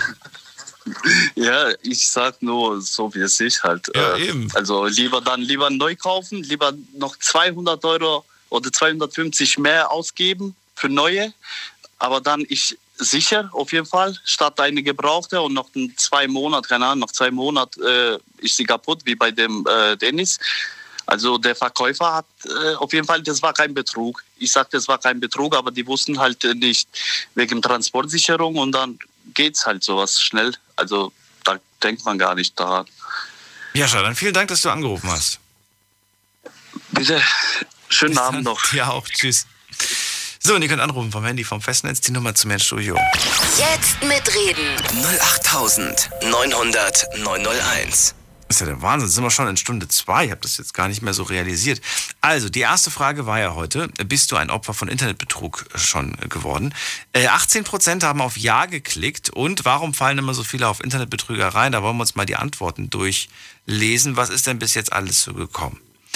Weil man nur darauf achtet, dass es billig ist. Halt meistens sind es Schnäppchenjäger. Dann haben wir, weil einem einfach immer Honig ums Maul geschmiert wird, schreibt jemand. Dann, es ist einfach easy to shop im Internet. Und dann schreibt die nächste Person, ich habe einen Laptop bestellt, wollte auch, aber man konnte da nur auf Vorkasse bei 800 Euro. Habe ich nicht mehr bestellt. Nur Vorkasse, das ist für mich ehrlich gesagt auch so ein Ding, mache ich nie. Wenn ich da nicht irgendwie bezahlen kann auf irgendeine andere Art und Weise, dann verzichte ich lieber auf das Angebot. So, was haben wir noch hier? Liana schreibt, weil sie es das Geld überweisen und nicht mit zum Beispiel PayPal, okay? Und dann haben wir noch Gutgläubigkeit, mangelnde Intelligenz und aufgeklärt. Und unaufgeklärt, schreibt ein anderer Herr. Und dann schreibt noch die letzte Person, die ich jetzt hier habe, Dummheit. Okay. Sehr, sehr negative Sachen teilweise.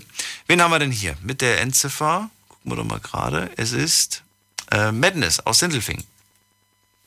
Ja, hallo, schönen guten Abend. Guten Abend. Danke. Und wie geht's? Gut, aber wir hören dich nicht gut. Bitte was? Wir hören dich leider nicht gut. Du bist so komisch zu hören. Du, so.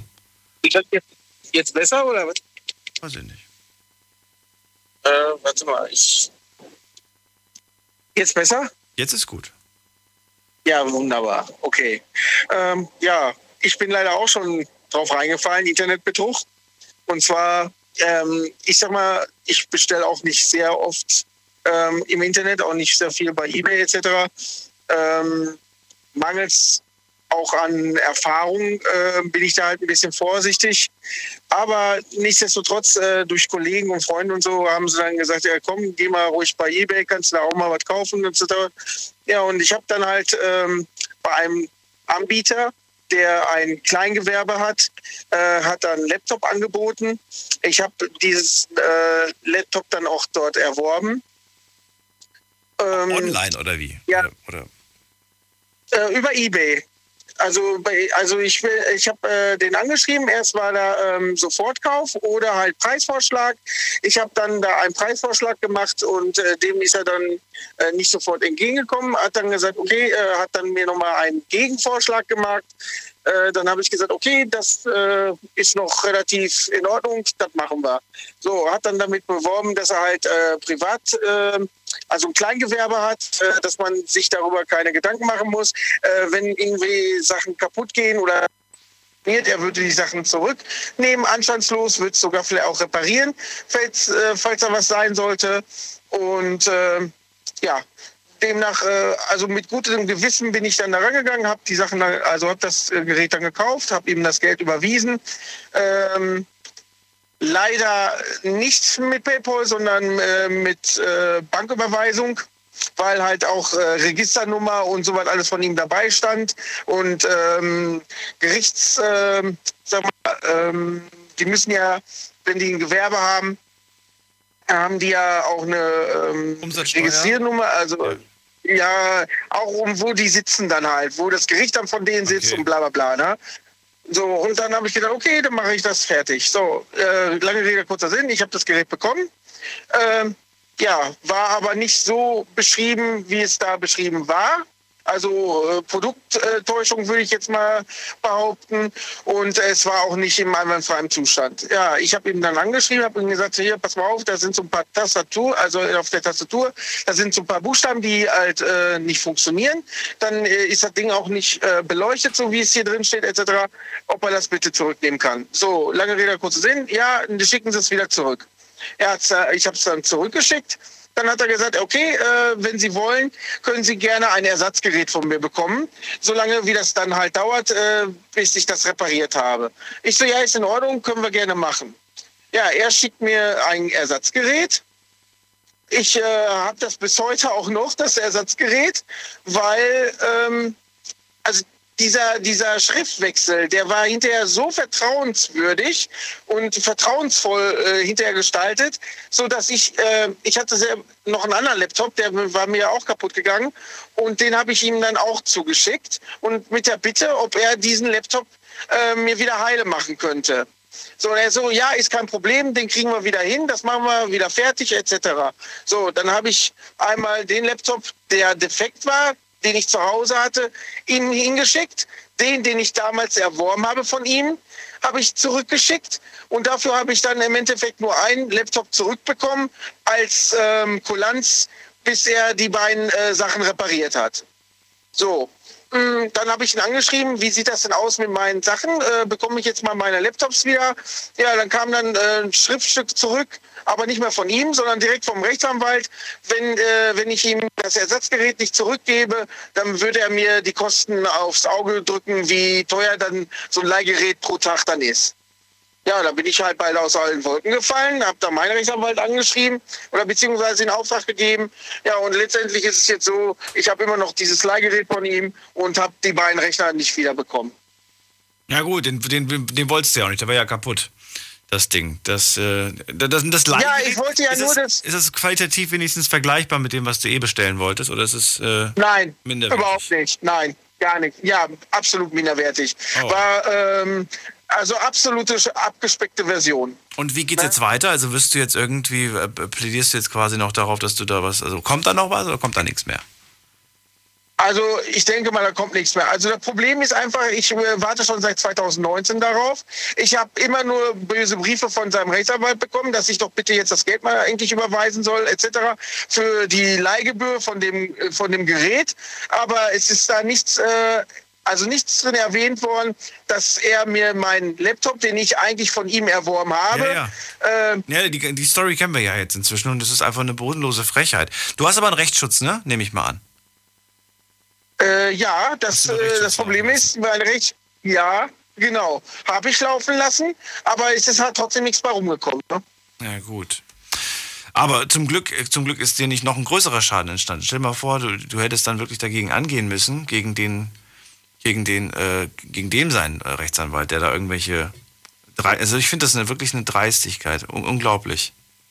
Unglaublich. Ja, vor allem wo der denn weit weg? Ich glaube, wenn das nicht so weit weg gewesen wäre, hätte ich gesagt, so Kinder, dieses Wochenende fahren wir da mal hin.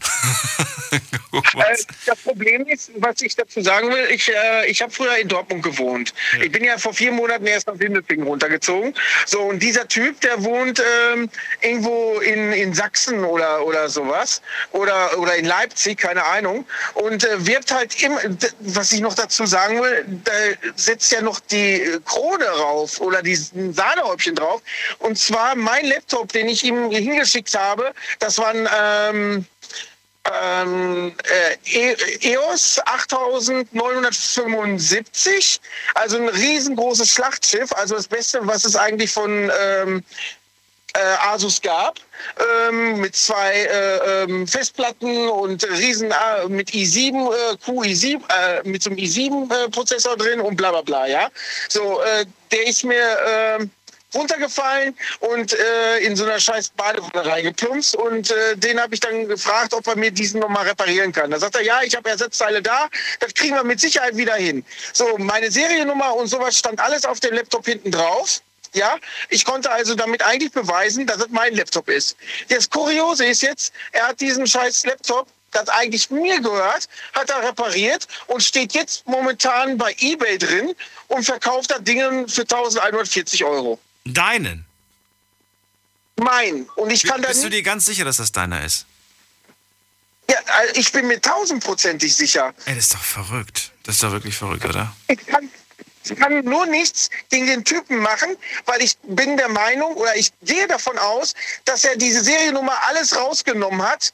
Und kann man das? Kann man die Seriennummer rausnehmen? Geht das? Ja, es ist doch hinten, wo Windows zum Beispiel draufsteht. Ja. Da steht ja zum Beispiel... ja, klar, aber die kann man doch bestimmt irgendwie aus dem System herauslesen, die Seriennummer. Die ist ja nicht nur auf dem PC draufgedruckt. Das Problem ist, wenn sie Teile oder wenn du da Teile rausnimmst, so wie bei mir. Bei meinem Laptop war es ja so. Okay, dann verändert sich das, oder wie? Wir müssen das kurz halten, Dennis, weil wir reden schon zu lange. Wir müssen das Gespräch eigentlich beenden. Fakt ist jedenfalls, der Typ ist selbstständig, hat ein Kleingewerbe, wirbt damit, dass er tolle Geräte hat. Du gehst da drauf ein und dann... wenn ein Gerät dann kaputt ist, und da gehe ich davon aus, dass er es mit Absicht macht, verschickt kaputte Geräte, du sagst dann, okay, ich gebe das Gerät wieder zurück, weil es ja kaputt ist. Er macht das Angebot, ja, ich repariere das dann auf meinen Kosten. So, und du gehst dann davon aus, ey, geile Sache, ich kriege jetzt ein Leihgerät. Dennis, ich weiß, schlechter.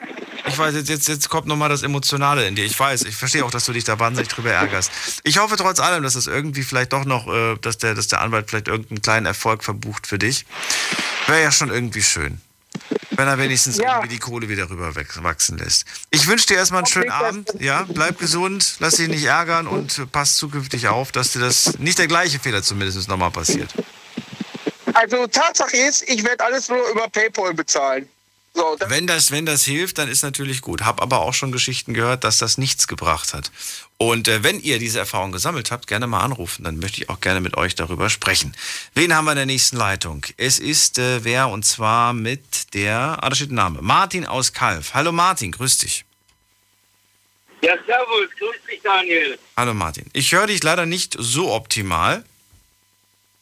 Ja, ich bin unterwegs im LKW. Okay, dann bleib dran. Gucken wir mal, ob du später vielleicht kurz Pause hast. Gehen wir zum Jonathan nach Trier. Hallo. Moin, Daniel. Der sitzt zu Hause, glaube ich, der Jonathan. Nee, ich sitze auch im Auto, aber echt? Ich stehe. Aber es ist so ruhig bei dir. Okay, ach, du stehst, okay. Jonathan, freue mich. Dann leg direkt los. Also Internetbetrug ist das Thema heute. Genau, also ich hätte was für den mit dem Auto. Und zwar, wenn du das Auto privat verkaufst, musst du ja keine Gewährleistung geben. Ne? Das Auto verkaufst du, wie das der Käufer gesehen hat. Mhm. Und in dem Maß, ich meine, was will er dir im Endeffekt? Du musst ihm keine Garantie geben. Und ja, also ich hätte halt schon auch nach der ersten Nachricht gar nicht mehr geantwortet und hätte gesagt, muss ich halt damit abfinden. Ich glaube, dass man aber, ich glaube, der Wagen muss verkehrstauglich sein. Ich glaube, sowas wie Bremse, ja, das und so weiter und so fort. Und jetzt hat er ja gesagt, das war eine Liste mit ganz vielen Dingen, die angeblich defekt waren. Was machst du jetzt, wenn zum Beispiel steht, ja, die Bremsen waren defekt? Dann kannst du ja nicht sagen, ja, so wie gesehen. So, dann also ich meine, ich habe auch schon viele Autos und auch Motorräder gekauft, auch online, eigentlich auch nur online. Und gut, ich kenne mich halt ein bisschen aus mit Schrauben.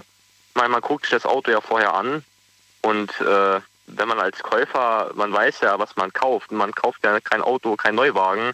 Dass da immer irgendwas dran sein kann, ist ja klar. Und dass man dem Käufer auch teilweise nicht unbedingt dafür die Schuld geben kann, ja, gut, das kommt jetzt drauf an.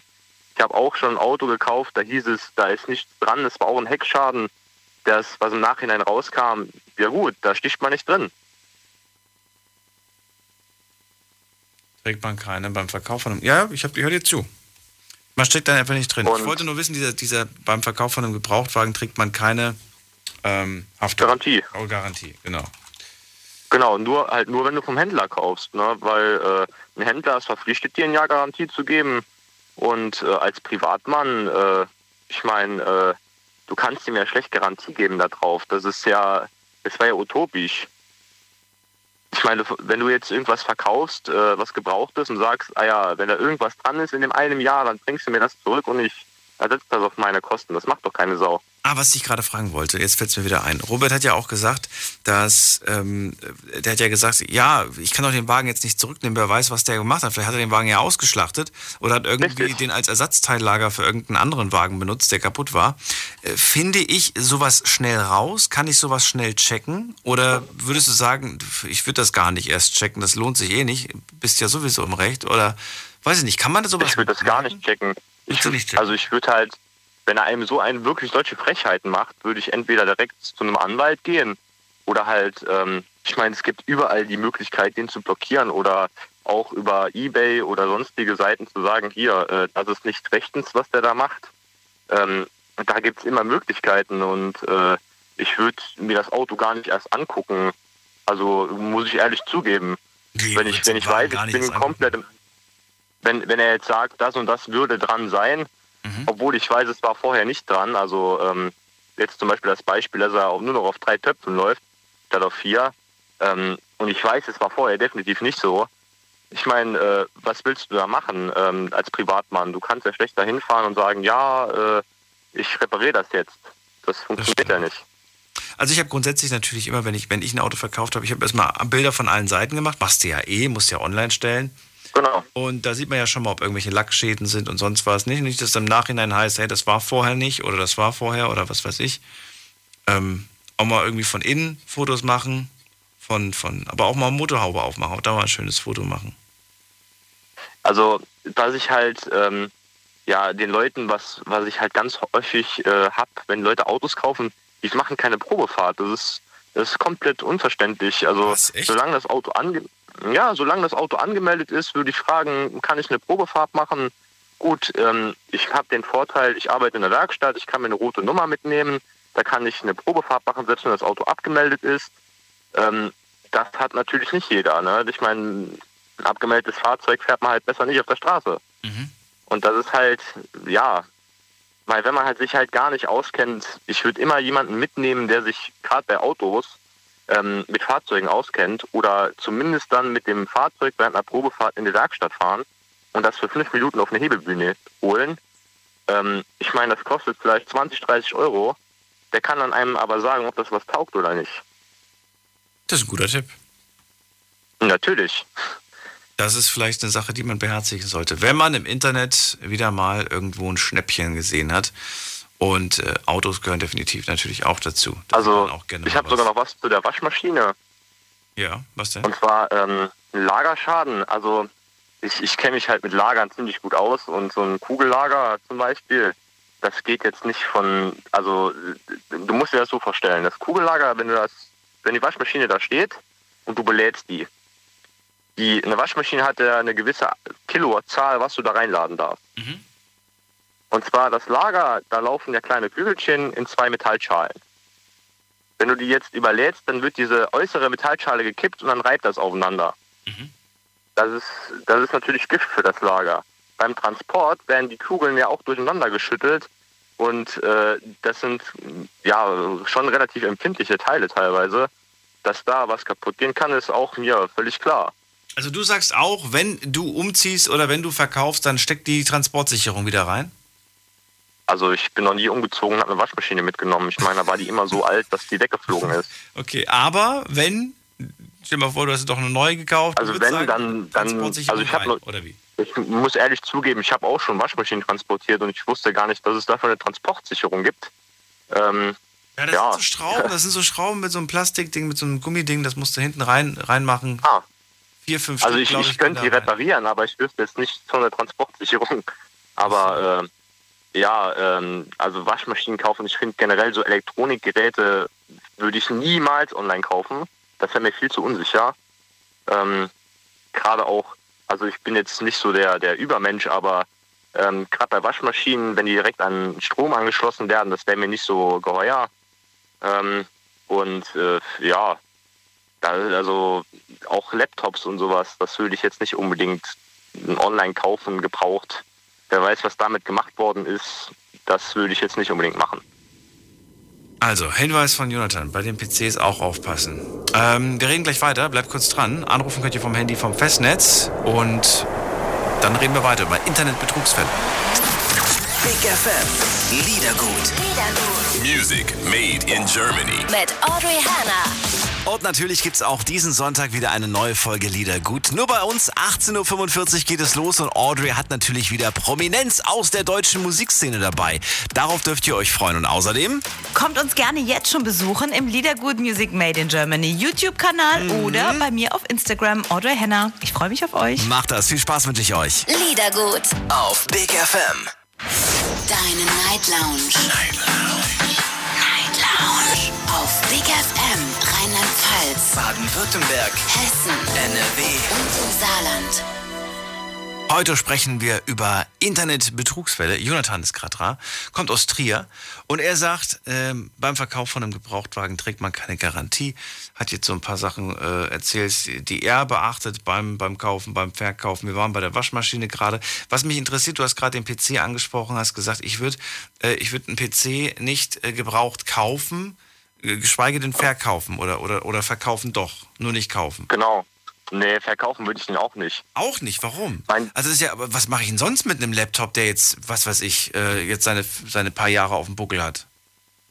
Ja, entweder den als sonstigen PC nutzen für irgendwelche Spielchen oder für Filme zu gucken, wo man halt jetzt nicht unbedingt viel mit arbeitet oder halt den in so lange Nudeln, bis er wirklich kaputt ist und den dann wegwerfen.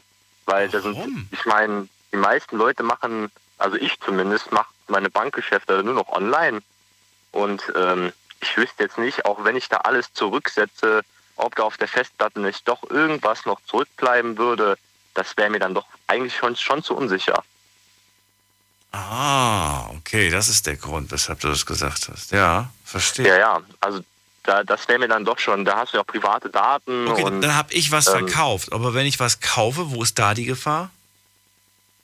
Da kann ja Sonstiges drauf sein, irgendein Virus, ein Trojaner, was du dir dann auch... Software, also irgendeine Software, die mich ausspioniert, wo dann der Betrüger, der mir das verkauft hat, meine Daten vielleicht hat. Na, das muss ja gar nicht sein. Da kann ja auch unwissenhaft irgendein Virus haben auf dem Laptop. Und ich meine, gerade bei so Bankgeschäften und sowas, da bin ich halt sehr vorsichtig. das muss halt nicht sein. Ne? Ich meine, niemand will, dass irgendwie da von der Bank irgendwie Geld verschwindet. Das wäre mir eindeutig zu unsicher. Sehr gut. Vielen Dank dann für diese Hinweise. Jonathan, alles Gute dir und bis bald. Jo. Tschüss. Ja, ciao. Habt ihr auch Hinweise, dann dürft ihr gerne anrufen vom Handy, vom Festnetz, worauf man achten muss. Wenn ihr sagt, hey, das, was der oder die vorher gesagt hat, das stimmt nicht, auch gerne anrufen. Wir tauschen uns hier aus. Das sind alles Meinungen und keine Fakten. Also auch wenn natürlich der eine oder andere für sich selbst vielleicht von Fakten spricht. Das sind für mich alles hier Meinungen. Und wir gehen in die nächste Leitung. Wen haben wir da? Wir haben hier Stefan aus Mannheim. Hallo Stefan. Ja, servus. Guten Abend. Guten Abend. Und zwar hatte ich letztes Jahr relativ viel Glück, beziehungsweise Ende 2019.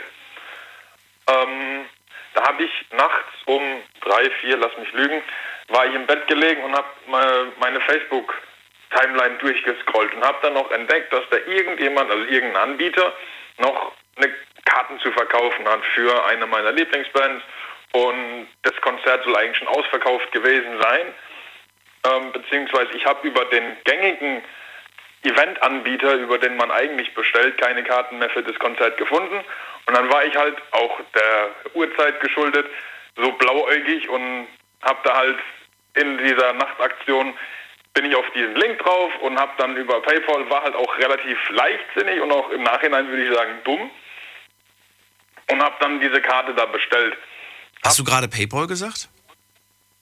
Nee. Oder doch? Habe ich PayPal gesagt? Ja, doch, kann sein. Aber hast du mit PayPal gezahlt oder ohne? Ich habe mit PayPal bezahlt, genau.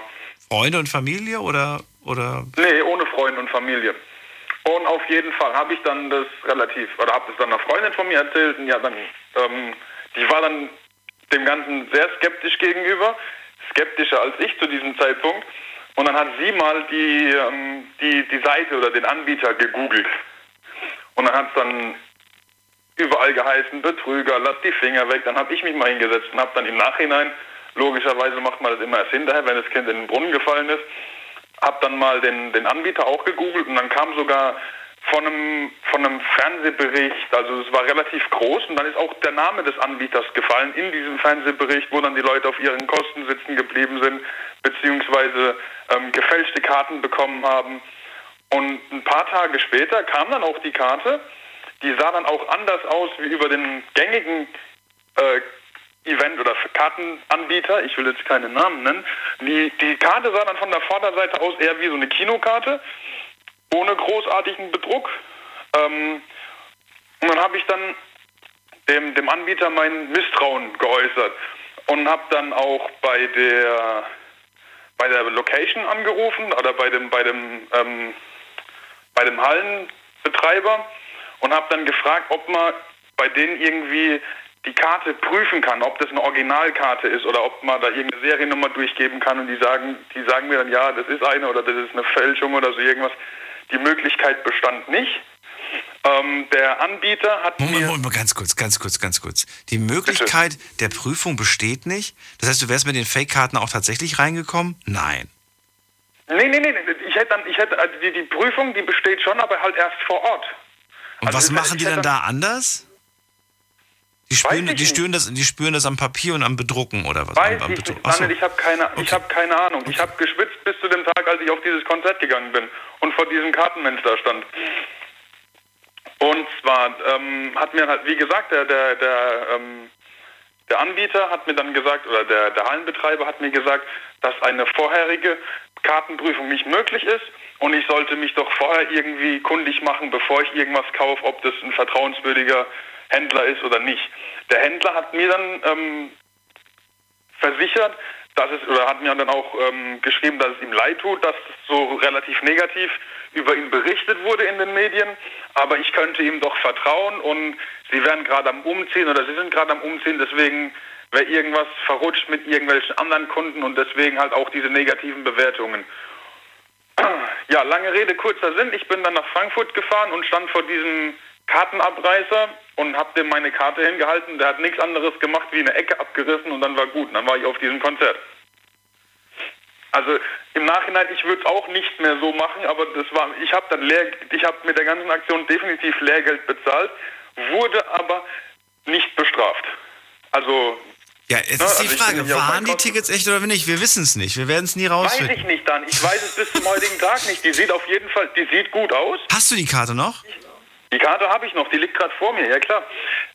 Und ich habe auch von derselben Band, ich war einmal in Stuttgart und einmal in Frankfurt, bei demselben, oder bei der Band, auf derselben Tour. Und die Karte, die ich über den gängigen Händler gekauft habe, die hat so einen Special-Druck. Mhm. Also keine Ahnung, da steht noch der Bandname vorne drauf mit Design und etc. pp. Du, die haben ja inzwischen sogar so kleine, so Reflektor, so kleine Silberplättchen und sowas gibt es ja auch schon auf Karten. Das ist ja wie so ein Geldschein, sieht das drauf. Ja aus. Also diese Hologramme, die sind ja, genau, Hologramme.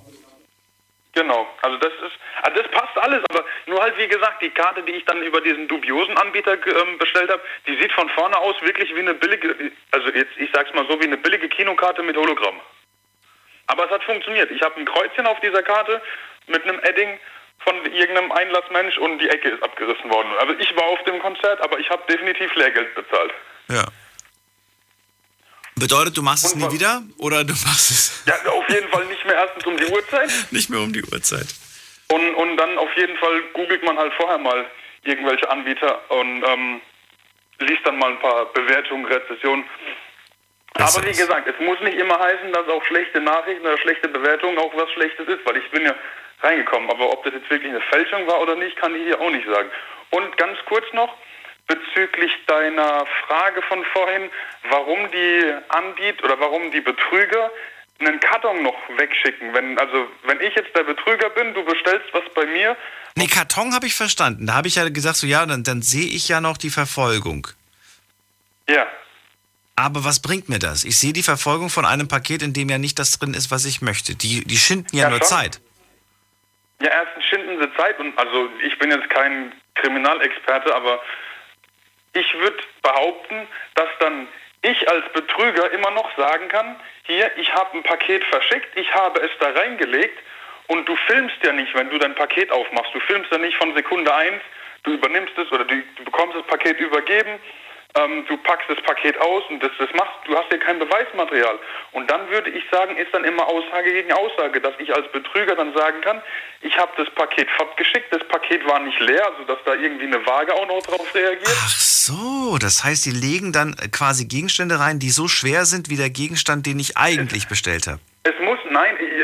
Ich gehe jetzt nicht davon aus, dass die aufs Hundertel Gramm oder aufs Gramm genau, aber es macht halt wenig Sinn, wenn du sagst, ich habe mir, keine Ahnung, ein Tablet oder irgendwas bestellt und ich schicke einen leeren Karton. Das wird ja irgendwo auf irgendeiner Waage bei der Post oder bei wem auch immer, ja, wird das ja auffallen. Ja, klar.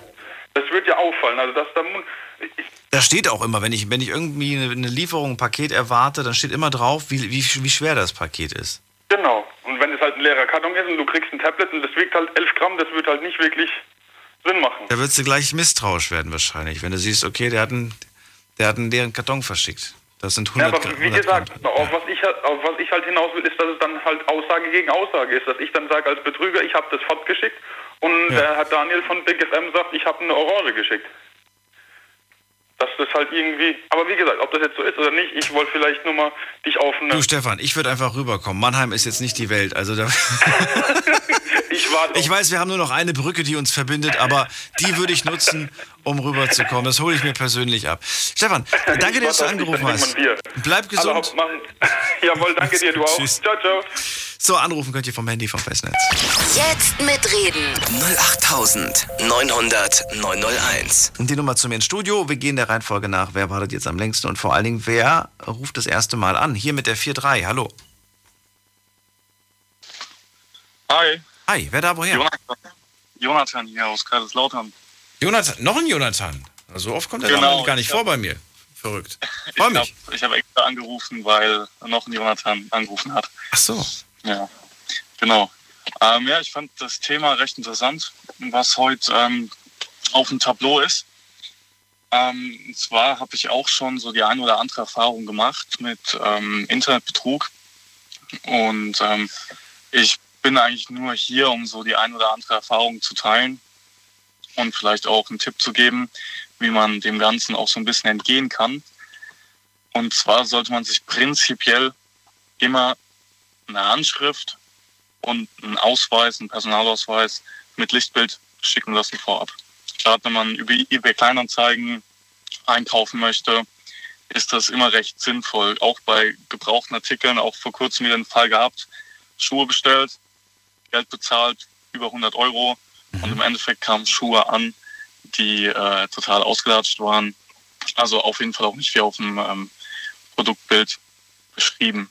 Du, ich würde dir ehrlich gesagt, wenn du jetzt was... Wo war das? Kleinanzeigen? Ja, genau, das war bei Kleinanzeigen. Ich würde dir niemals meinen Ausweis schicken. Nicht? Nee. Das würde ich nie. Ja, also egal, nicht weil du Jonathan bist, sondern generell würde ich das niemandem verschicken. Ich finde das schon immer so unangenehm, wenn jetzt irgendwie, weiß ich nicht, man sich irgendwo legitimieren muss und dann immer diesen Ausweis da in die Kamera hält. Das sind meine persönlichen sensiblen Daten. Ja. Ich weiß noch nicht, was der Jonathan damit jetzt anstellt. Jetzt hat er das da. Ja. Und beim nächsten Mal, wenn er was bestellt oder wenn er was treibt und jemand sagt, ja, schick mal deinen Ausweis, dann schickst du meinen. Du hast ja meinen quasi in digitaler Form dann vorliegen. Da sehe ich, boah, das würde ich nicht machen. Kann ich verstehen. Aber man kann ja auch so weit gehen, dass man sagt, okay, von mir aus, dass ich einen Personalausweis, also ein Bild vom Personalausweis schicke und dann quasi die Anschrift abklebe oder die ID-Nummer. Ich weiß jetzt ja, aber damit könnten die ja auch Betrug machen und sagen, ja, weißt du, du könntest ja quasi dann den gleichen, wie sagt man das denn, auch sagen, ja, du, ich schicke dir das, aber meine Adresse und um den ganzen persönlichen Kram, den verdecke ich und so. Weiß ich nicht. Nee. Also ich denke, gerade die Adresse, dass wenn man die abklebt, ist es auf jeden Fall schon mal besser, wie wenn man überhaupt gar nichts von der Person hat. Und es ist natürlich auch immer so ein bisschen Bauchgefühl dabei. Also ich meine, man merkt das schon am Schreiben, wenn man mit einer Person schreibt, gerade wenn man auf Kleinanzeigen oder so unterwegs ist und die Person ist einem einfach nicht geheuer, beziehungsweise die Antworten, die passen einfach nicht zu dem, was ich gern wissen will, dann kann man ja auch einfach die Finger von lassen. Ja, so, aber manchmal lockt halt das Angebot. Hast du das noch nie gehabt, dass du gesagt hast, so, es ist aber auch verdammt gut, das Angebot, dass du dann gesagt hast, so komm, ich gehe jetzt dieses Risiko ein? Doch, auf jeden Fall. Hast du auch gemacht, du bist das Risiko eingegangen. Auf jeden Fall. Und? Hast du dich verbrannt oder lief Gott sei Dank alles gut? Ja, was heißt verbrannt? Ich habe ein Auto gekauft. Das war natürlich jetzt nicht online. Ich habe das Auto nicht online gekauft. Ich habe das auch vorher angeguckt. Und es war ein altes Auto, Baujahr 98. Und da gibt es halt Probleme, die sind bekannt. Und ich wollte aber natürlich unbedingt das Auto haben. Habe mich auch rückversichert. Vorhin der Jonathan, der dran war, der meinte, man sollte doch mal in die Werkstatt fahren mit dem Auto, dass man da mal drunter guckt. Habe ich natürlich nicht gemacht. Ich wollte unbedingt das Auto haben. Ich habe mich rückversichert, ob das Problem bei dem Auto vorhanden ist, weil es eben auch so eine Motorisierung war, bei dem das Problem relativ oft aufgetreten ist bei der Hinterachse. Und der meinte, nee, da ist alles gut. Und im Endeffekt war nicht alles gut und ich musste eben die komplette Hinterachse reparieren lassen. Ja. Wie viel Geld? Was hat dich das am Ende gekostet? Also ich denke, wenn ich es war ein BMW, direkt bei BMW machen lassen gehabt hätte, wären es wahrscheinlich so um die 6.000, 7.000 Euro gewesen. Ach du meine Güte, okay. Ja, und das in einer freien Werkstatt, mit Bekannten, guten Freund, waren es dann summa summarum 3.000 Euro. Also war noch okay für das, was gemacht wurde, aber es ist natürlich auch, wenn man so meint, die Chemie zwischen Menschen würde stimmen, zwischen Verkäufer und Käufer und wird dann quasi immer noch über den Tisch gezogen, ist natürlich... Aber wie alt warst du da? Ja, war ich ein Jahr jünger als jetzt. Jetzt bin ich 22. 21. Na guck. Genau. Also, mir ist es in deinem Alter auch passiert. Ich habe auch ich habe gedacht, ach komm, Auto kaufen, gebraucht. Und die Person kam mir auch so vertrauenswürdig irgendwie vor. Hab mir das angeschaut. Und ich weiß wirklich noch, wenn ich gefragt habe, ist denn wirklich alles in Ordnung mit dem Wagen? Und er sagt, ja du, das Einzige, was hier nicht funktioniert, ist der Getränkehalter. Und dann habe ich noch so gelacht, habe gemeint, ach, den brauche ich nicht. Ja. So, und jetzt musst du dir vorstellen. Und dann irgendwann mal guck, mach ich den Motorraum auf, ne? Klappe ich den auf. Und da habe ich gesehen, wie der das notdürftig so geflickt hat über die Jahre. Ja, da waren teilweise waren da Wäscheklammern, um die Kabel zu halten. Echte Wäscheklammern. Ich sag dir, diesen Anblick, ich werde das nie vergessen. Naja. Ja, man lernt daraus. Aber wie blöd man manchmal auch ist, ne? Naja. Ja. Gut. Aber das ist genau, was du meintest, mit dem, man möchte unbedingt was haben und überlegt dieses zweite Mal nicht. Und das ich habe ja noch nicht mal hier mit dem irgendwie den Preis gedrückt. Nein, ich habe ja den Preis gezahlt, den er wollte. Ja gut, das habe ich zumindest mal gemacht. Na, immerhin. Du warst ein bisschen schlauer als ich in dem Punkt. Ja. Naja, aber Lehrgeld hat man natürlich bezahlt. Das stimmt. Dann, Jonathan, vielen Dank, dass du angerufen hast. Dankeschön. Bis dann. Mach's gut. So, wen haben wir noch? Wir haben hier noch Sven aus Hannover. Hallo Sven. Hallihallo. Hallo. Sven, was sagst du zum heutigen Thema? Warum ich anrufe? Ja. Wegen dem Laptop von vorher, der bei eBay da rumsteht. Ja, den sollen wir nicht verkaufen, hat Anna gesagt. Und wir sollen uns auch keine kaufen. Keine gebrauchten, wohlgemerkt. Keine gebrauchten verkaufen und kaufen. Stimmst du dem zu? Nein, stimme ich nicht zu. Bei Festplatten kann man ja heutzutage wirklich rückstandslos löschen. Da gibt es genügend Software, die mit Nullen und Einsen einfach überschreibt. Dauert zwar ein paar Stunden, aber... Ich habe jetzt gedacht, der Sven sagt, ich schraube den einfach aus und baue die Festplatte aus und pack da eine andere Festplatte rein. Oder gar keine. Das ist auch eine Möglichkeit. Das ist natürlich auch eine Möglichkeit. Und ist, dann das so einfach? Ist das so einfach heutzutage, eine Festplatte auszubauen? Weil die Computer sind ja so fein geworden, die Laptops. Meinen letzten Laptop habe ich aufgeschraubt und ich habe ihn nur durchs Aufschrauben und weil ich irgendwie eine Kleinigkeit entfernen wollte, habe ich ihn komplett zerstört. Ich habe so viele Kabel abgerissen, das waren so ganz feine Mini-Kabel, ja, man weiß nicht, wie man das sagt. Alles kaputt. Gut, da muss man sich halt vor im Internet angucken, ob es da irgendwo eine Anleitung gibt. Wenn man jetzt nicht große Erfahrung damit hat. Und selbst wenn man Erfahrung hat, weiß man ja nicht, wie die neuen Modelle technisch aufgebaut sind, dass man noch nie in den Fingern hatte. Das kann man so schlecht übertragen. Ist genauso wie beim Auto oder bei anderen Sachen. Technik ändert sich. Da nützt einem 10 Jahre alte Erfahrung nichts bei neuen technischen Dingen. Das ist die Sache. Und zum Thema Viren. Natürlich gibt es Viren, die man ins BIOS schreiben kann und auch in Festplatten, BIOS und so weiter. Nur das Problem ist, die kommen dann meistens doch von ganz anderen Stellen. Und wenn man so einen hat, dann hat man wirklich Pech gehabt, der da sich so viel Mühe gegeben hat. Der wird das dann eher in Neuware als Händler reintun und dann an Geschäftskunden verkaufen, um was Höherwertiges zu ergaunern, wenn man sich so viel Mühe macht. Meinst du? Um da die Sachen zu hacken. Okay. Du hast gerade gesagt, lieber die Festplatte mehrfach überschreiben, das dauert Stunden. Was heißt das, mehrfach überschreiben, das dauert Stunden? Ja, da wird einfach 0 und 1 auf die Festplatte geschrieben, dass halt das Alte, was drauf war, nicht mehr wiederherstellbar ist. Und nicht mehr einfach weg ist. Wird einfach mit, gibt halt so quasi NSA. Aber es gibt ja auf der anderen Seite auch Programme zur Wiederherstellung von Festplatten. Richtig, ja, die verhinderst du ja damit. Weil wenn es einmal überschrieben ist, ist es halt überschrieben. Und die besten Programme, die kannst du 100-mal überschreiben, aber nach 5-mal sollte selbst im Labor nichts mehr herstellbar sein. Wirklich? Auf der Magnetspur. Ja. Ich glaube nichts, was ich nicht gesehen habe. Ja, was die NSA und Konsorten machen kann im Hochsicherheitslabor, sind andere Sachen. Aber wenn du so sensible Daten da drauf hast, dann verdienst du meistens so viel Geld, dass du solche Sachen sowieso nach einem Jahr in die Mülltonne schmeißen kannst. Weil für Otto Normalbankkonto interessiert sich da keiner. Oder in dem Fall. Würde ich jetzt behaupten. Mhm. Und wie kommst du auf die Behauptung? Ja, weil es halt Aufwand und Zeit nicht rechtfertigt. Das Rentner abzocken, wenn es um bei Kriminellen geht, wohl wahrscheinlich lukrativer. Und wahrscheinlich kommst du ja auch, nur weil du jetzt die Daten hast, kommst du ja trotzdem nicht in das Konto rein wahrscheinlich, ne? Richtig, weil da brauchst du ja noch ein paar andere Sachen mit. Ja. Das stimmt allerdings, ja, ja. Das ist auch so, das ist auch gar nicht so einfach. Wenn ich zum Beispiel jetzt mir ein neues Handy hole, dann kann ich nicht einfach mein Banking mit dem neuen Handy fortsetzen, sondern dann muss ich das neu wieder bei der Bank registrieren, das Handy.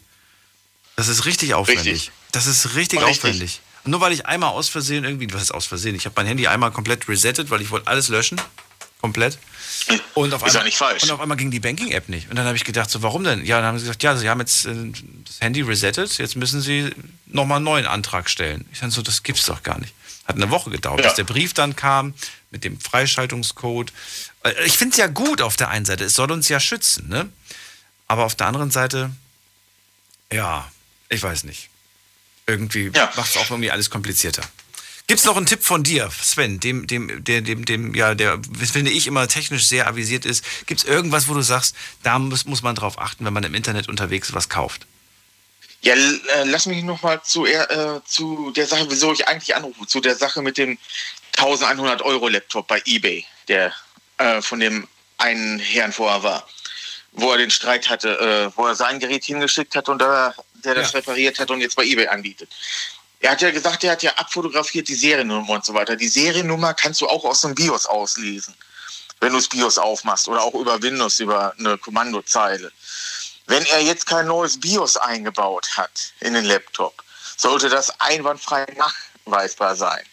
Und wenn er den ganzen Streit aufgeschrieben hat oder dokumentiert hat, abgespeichert hat bei sich zu Hause als Datei, dann im Notfall sollte er damit auch zur Polizei gehen können, weil dann wäre es ja Betrug, wenn er das einfach so verkauft.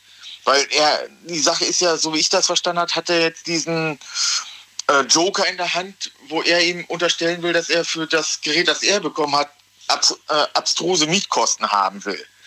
Nur, da wird auch kein Richter ihm zugestehen, wenn er jetzt ein Gerät, sag mal, für 400 Euro, das einen Wert von 400 Euro hat, 1.000 Euro Mietkosten in Rechnung stellen kann. Mhm. Besonders bei der Vorgeschichte wird er wahrscheinlich vor jedem Gericht gewinnen. Das ist ja nur die Frage, wenn der jetzt irgendwie das Ding irgendwie verscherbelt und das Ding plötzlich nicht mehr bei ihm zu Hause ist, ist es ja ein Beweisstück, dann werden wir das BIOS nie auslesen können.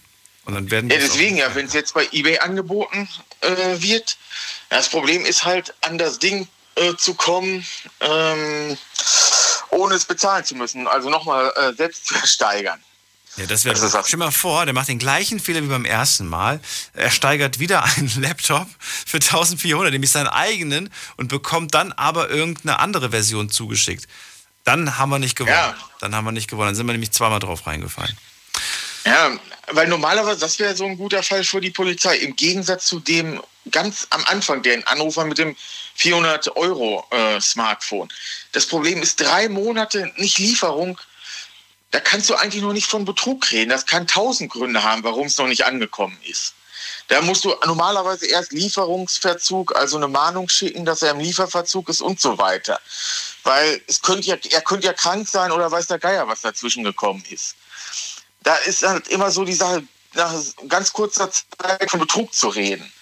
Das kannst du eher machen, wenn du so Webseiten im Internet hast, wo dann schon 1000 Leute Betrug gemeldet haben, wo du dann nach 2 Wochen schon zur Polizei laufen kannst. Aber das verstehe ich dann wieder nicht, warum Leute, wenn sie jetzt nicht bei den größten 10 Online-Händlern in Deutschland kaufen, die bekannt sind, warum die nicht dann vor die eine Zeile in Google eingeben, Shop XX Betrug. Findet man da irgendwas? Oder bei Trusted Pilot oder so. Warum man das dann nicht vorher macht, wenn man da irgendein Schnäppchen sieht. Was ist Trusted Pilot? Das ist so eine Sicherheits-Webseite. Und kann man der vertrauen oder ist das auch manipulierbar? Soweit ich weiß, kann man da auch was manipulieren, wie du so vieles manipulieren kannst. Aber es ist schon mal so ein Anzeichen, wenn da sich negative Kommentare und so weiter häufen. Weil das ist ja auch die Masche, am Anfang wird seriös verkauft, die ersten 100, oder bei eBay zum Beispiel, die ersten 100, 200 Bewertungen, um dann in irgendeiner Nacht- und Nebelaktion massenhaft hochwertige Ware für, sag mal, 200 Euro unter Normalwert zu verkaufen, um dann innerhalb kurzer Zeit ein paar 100.000 einzusacken, um dann über alle Berge zu sein, bevor sich die Leute beschweren. Das ist ja so eine Standardmasche. Oder wenn eBay-Verkäufer, wo dann drauf achten, die paar Jahre in die, wenn man da guckt in die Bewertung, die paar Jahre nichts verkauft haben, auf einmal anfangen hochwertige Elektronik zu verkaufen. Hm. Da sollte man dann misstrauisch sein, ob das doch ein gehackter Account ist, der lange still war. Ich habe nämlich auch gehört, dass es so Online-Shops gibt, die irgendwie mit kleinen Billigprodukten irgendwie gute Rezensionen sammeln. Und dann haben sie einen super bewerteten Shop, der halt super läuft. So, und dann wird plötzlich neue Produkte reingestellt, viel teure Produkte, richtig, die aber dann nicht mehr echt sind, die dann auch nicht mehr gut sind. Richtig. Und die Leute bestellen wie die Bekloppten, weil sie sagen, boah, für den Preis und so tolle Bewertung hat der Shop, dem muss ich ja quasi vertrauen. Also da wird viel geschummelt im Internet und ich glaube, so viel können wir am Ende der Sendung sagen, haltet die Augen auf. Und fragt ansonsten, wenn ihr euch nicht auskennt, lieber nochmal jemanden, schickt das nochmal rum, fragt lieber mal irgendwie 10 Leute aus eurem Freundeskreis, ist das denn wirklich ein Angebot, was echt ist? Und ich war da wirklich ein bisschen misstrauisch. Einen letzten Tipp noch schnell von mir. Zum Beispiel, wenn du beim großen A kaufst aus Amerika, die haben ja so ein System, die schmeißen alles, die verkaufen ja auch für Fremdhersteller, also für andere, die da einen Online-Shop haben beim großen A, also so einen Untershop. Wenn die zum Beispiel Handy-Akkus von Marke X und so verkaufen, dann mischt das große A, oder wir nennen es mal Amazon einfach, die Ware in seinem Lager und unterscheidet nicht zwischen seiner eigenen Ware und die Ware, die ein Fremdanbieter eingelagert hat. Da kannst du Pech haben, wenn der Fremdanbieter gefälschte Akkus eingelagert hat, dass du über Amazon kaufst und die gefälschten Akkus von dem Fremdanbieter bekommst. Das ist natürlich. Weil das einfach aus Logistikgründen, um Geld zu sparen, da du das ja heute mit der IT kannst, wird einfach nur Ware XX benannt. Und egal, ob es jetzt die eigene oder Fremdware ist. Aber da haben sie ja schon inzwischen ein Augenmerk drauf und versuchen das verstärkt zu vermeiden, weil natürlich auch dem großen A dadurch ein Schaden entsteht. Sven, Sendung ist vorbei. Ich danke dir, dass du angerufen hast. Bitte, bitte. Alles Gute dir. Schönen Abend. Ja, euch auch. Vielen Dank fürs Zuhören, vielen Dank fürs Mailschreiben, vielen Dank für all die Anrufe. Ich weiß, es sind heute so viele nicht durchgekommen. Bestimmt, weiß ich nicht, gerade in der Leitung waren irgendwie noch 7, 8 Leute. Tut mir leid an dieser Stelle. Wir werden das Thema mit Sicherheit nochmal machen, denn es scheint euch, ja, auf jeden Fall zu betreffen. Internetbetrug. Irgendwann wieder. Auf jeden Fall hören wir uns ab 12 Uhr wieder, da mit einem anderen Thema und hoffentlich auch wieder spannenden Geschichten. Bleibt gesund und munter. Alles Gute euch. Bis später. Tschüss.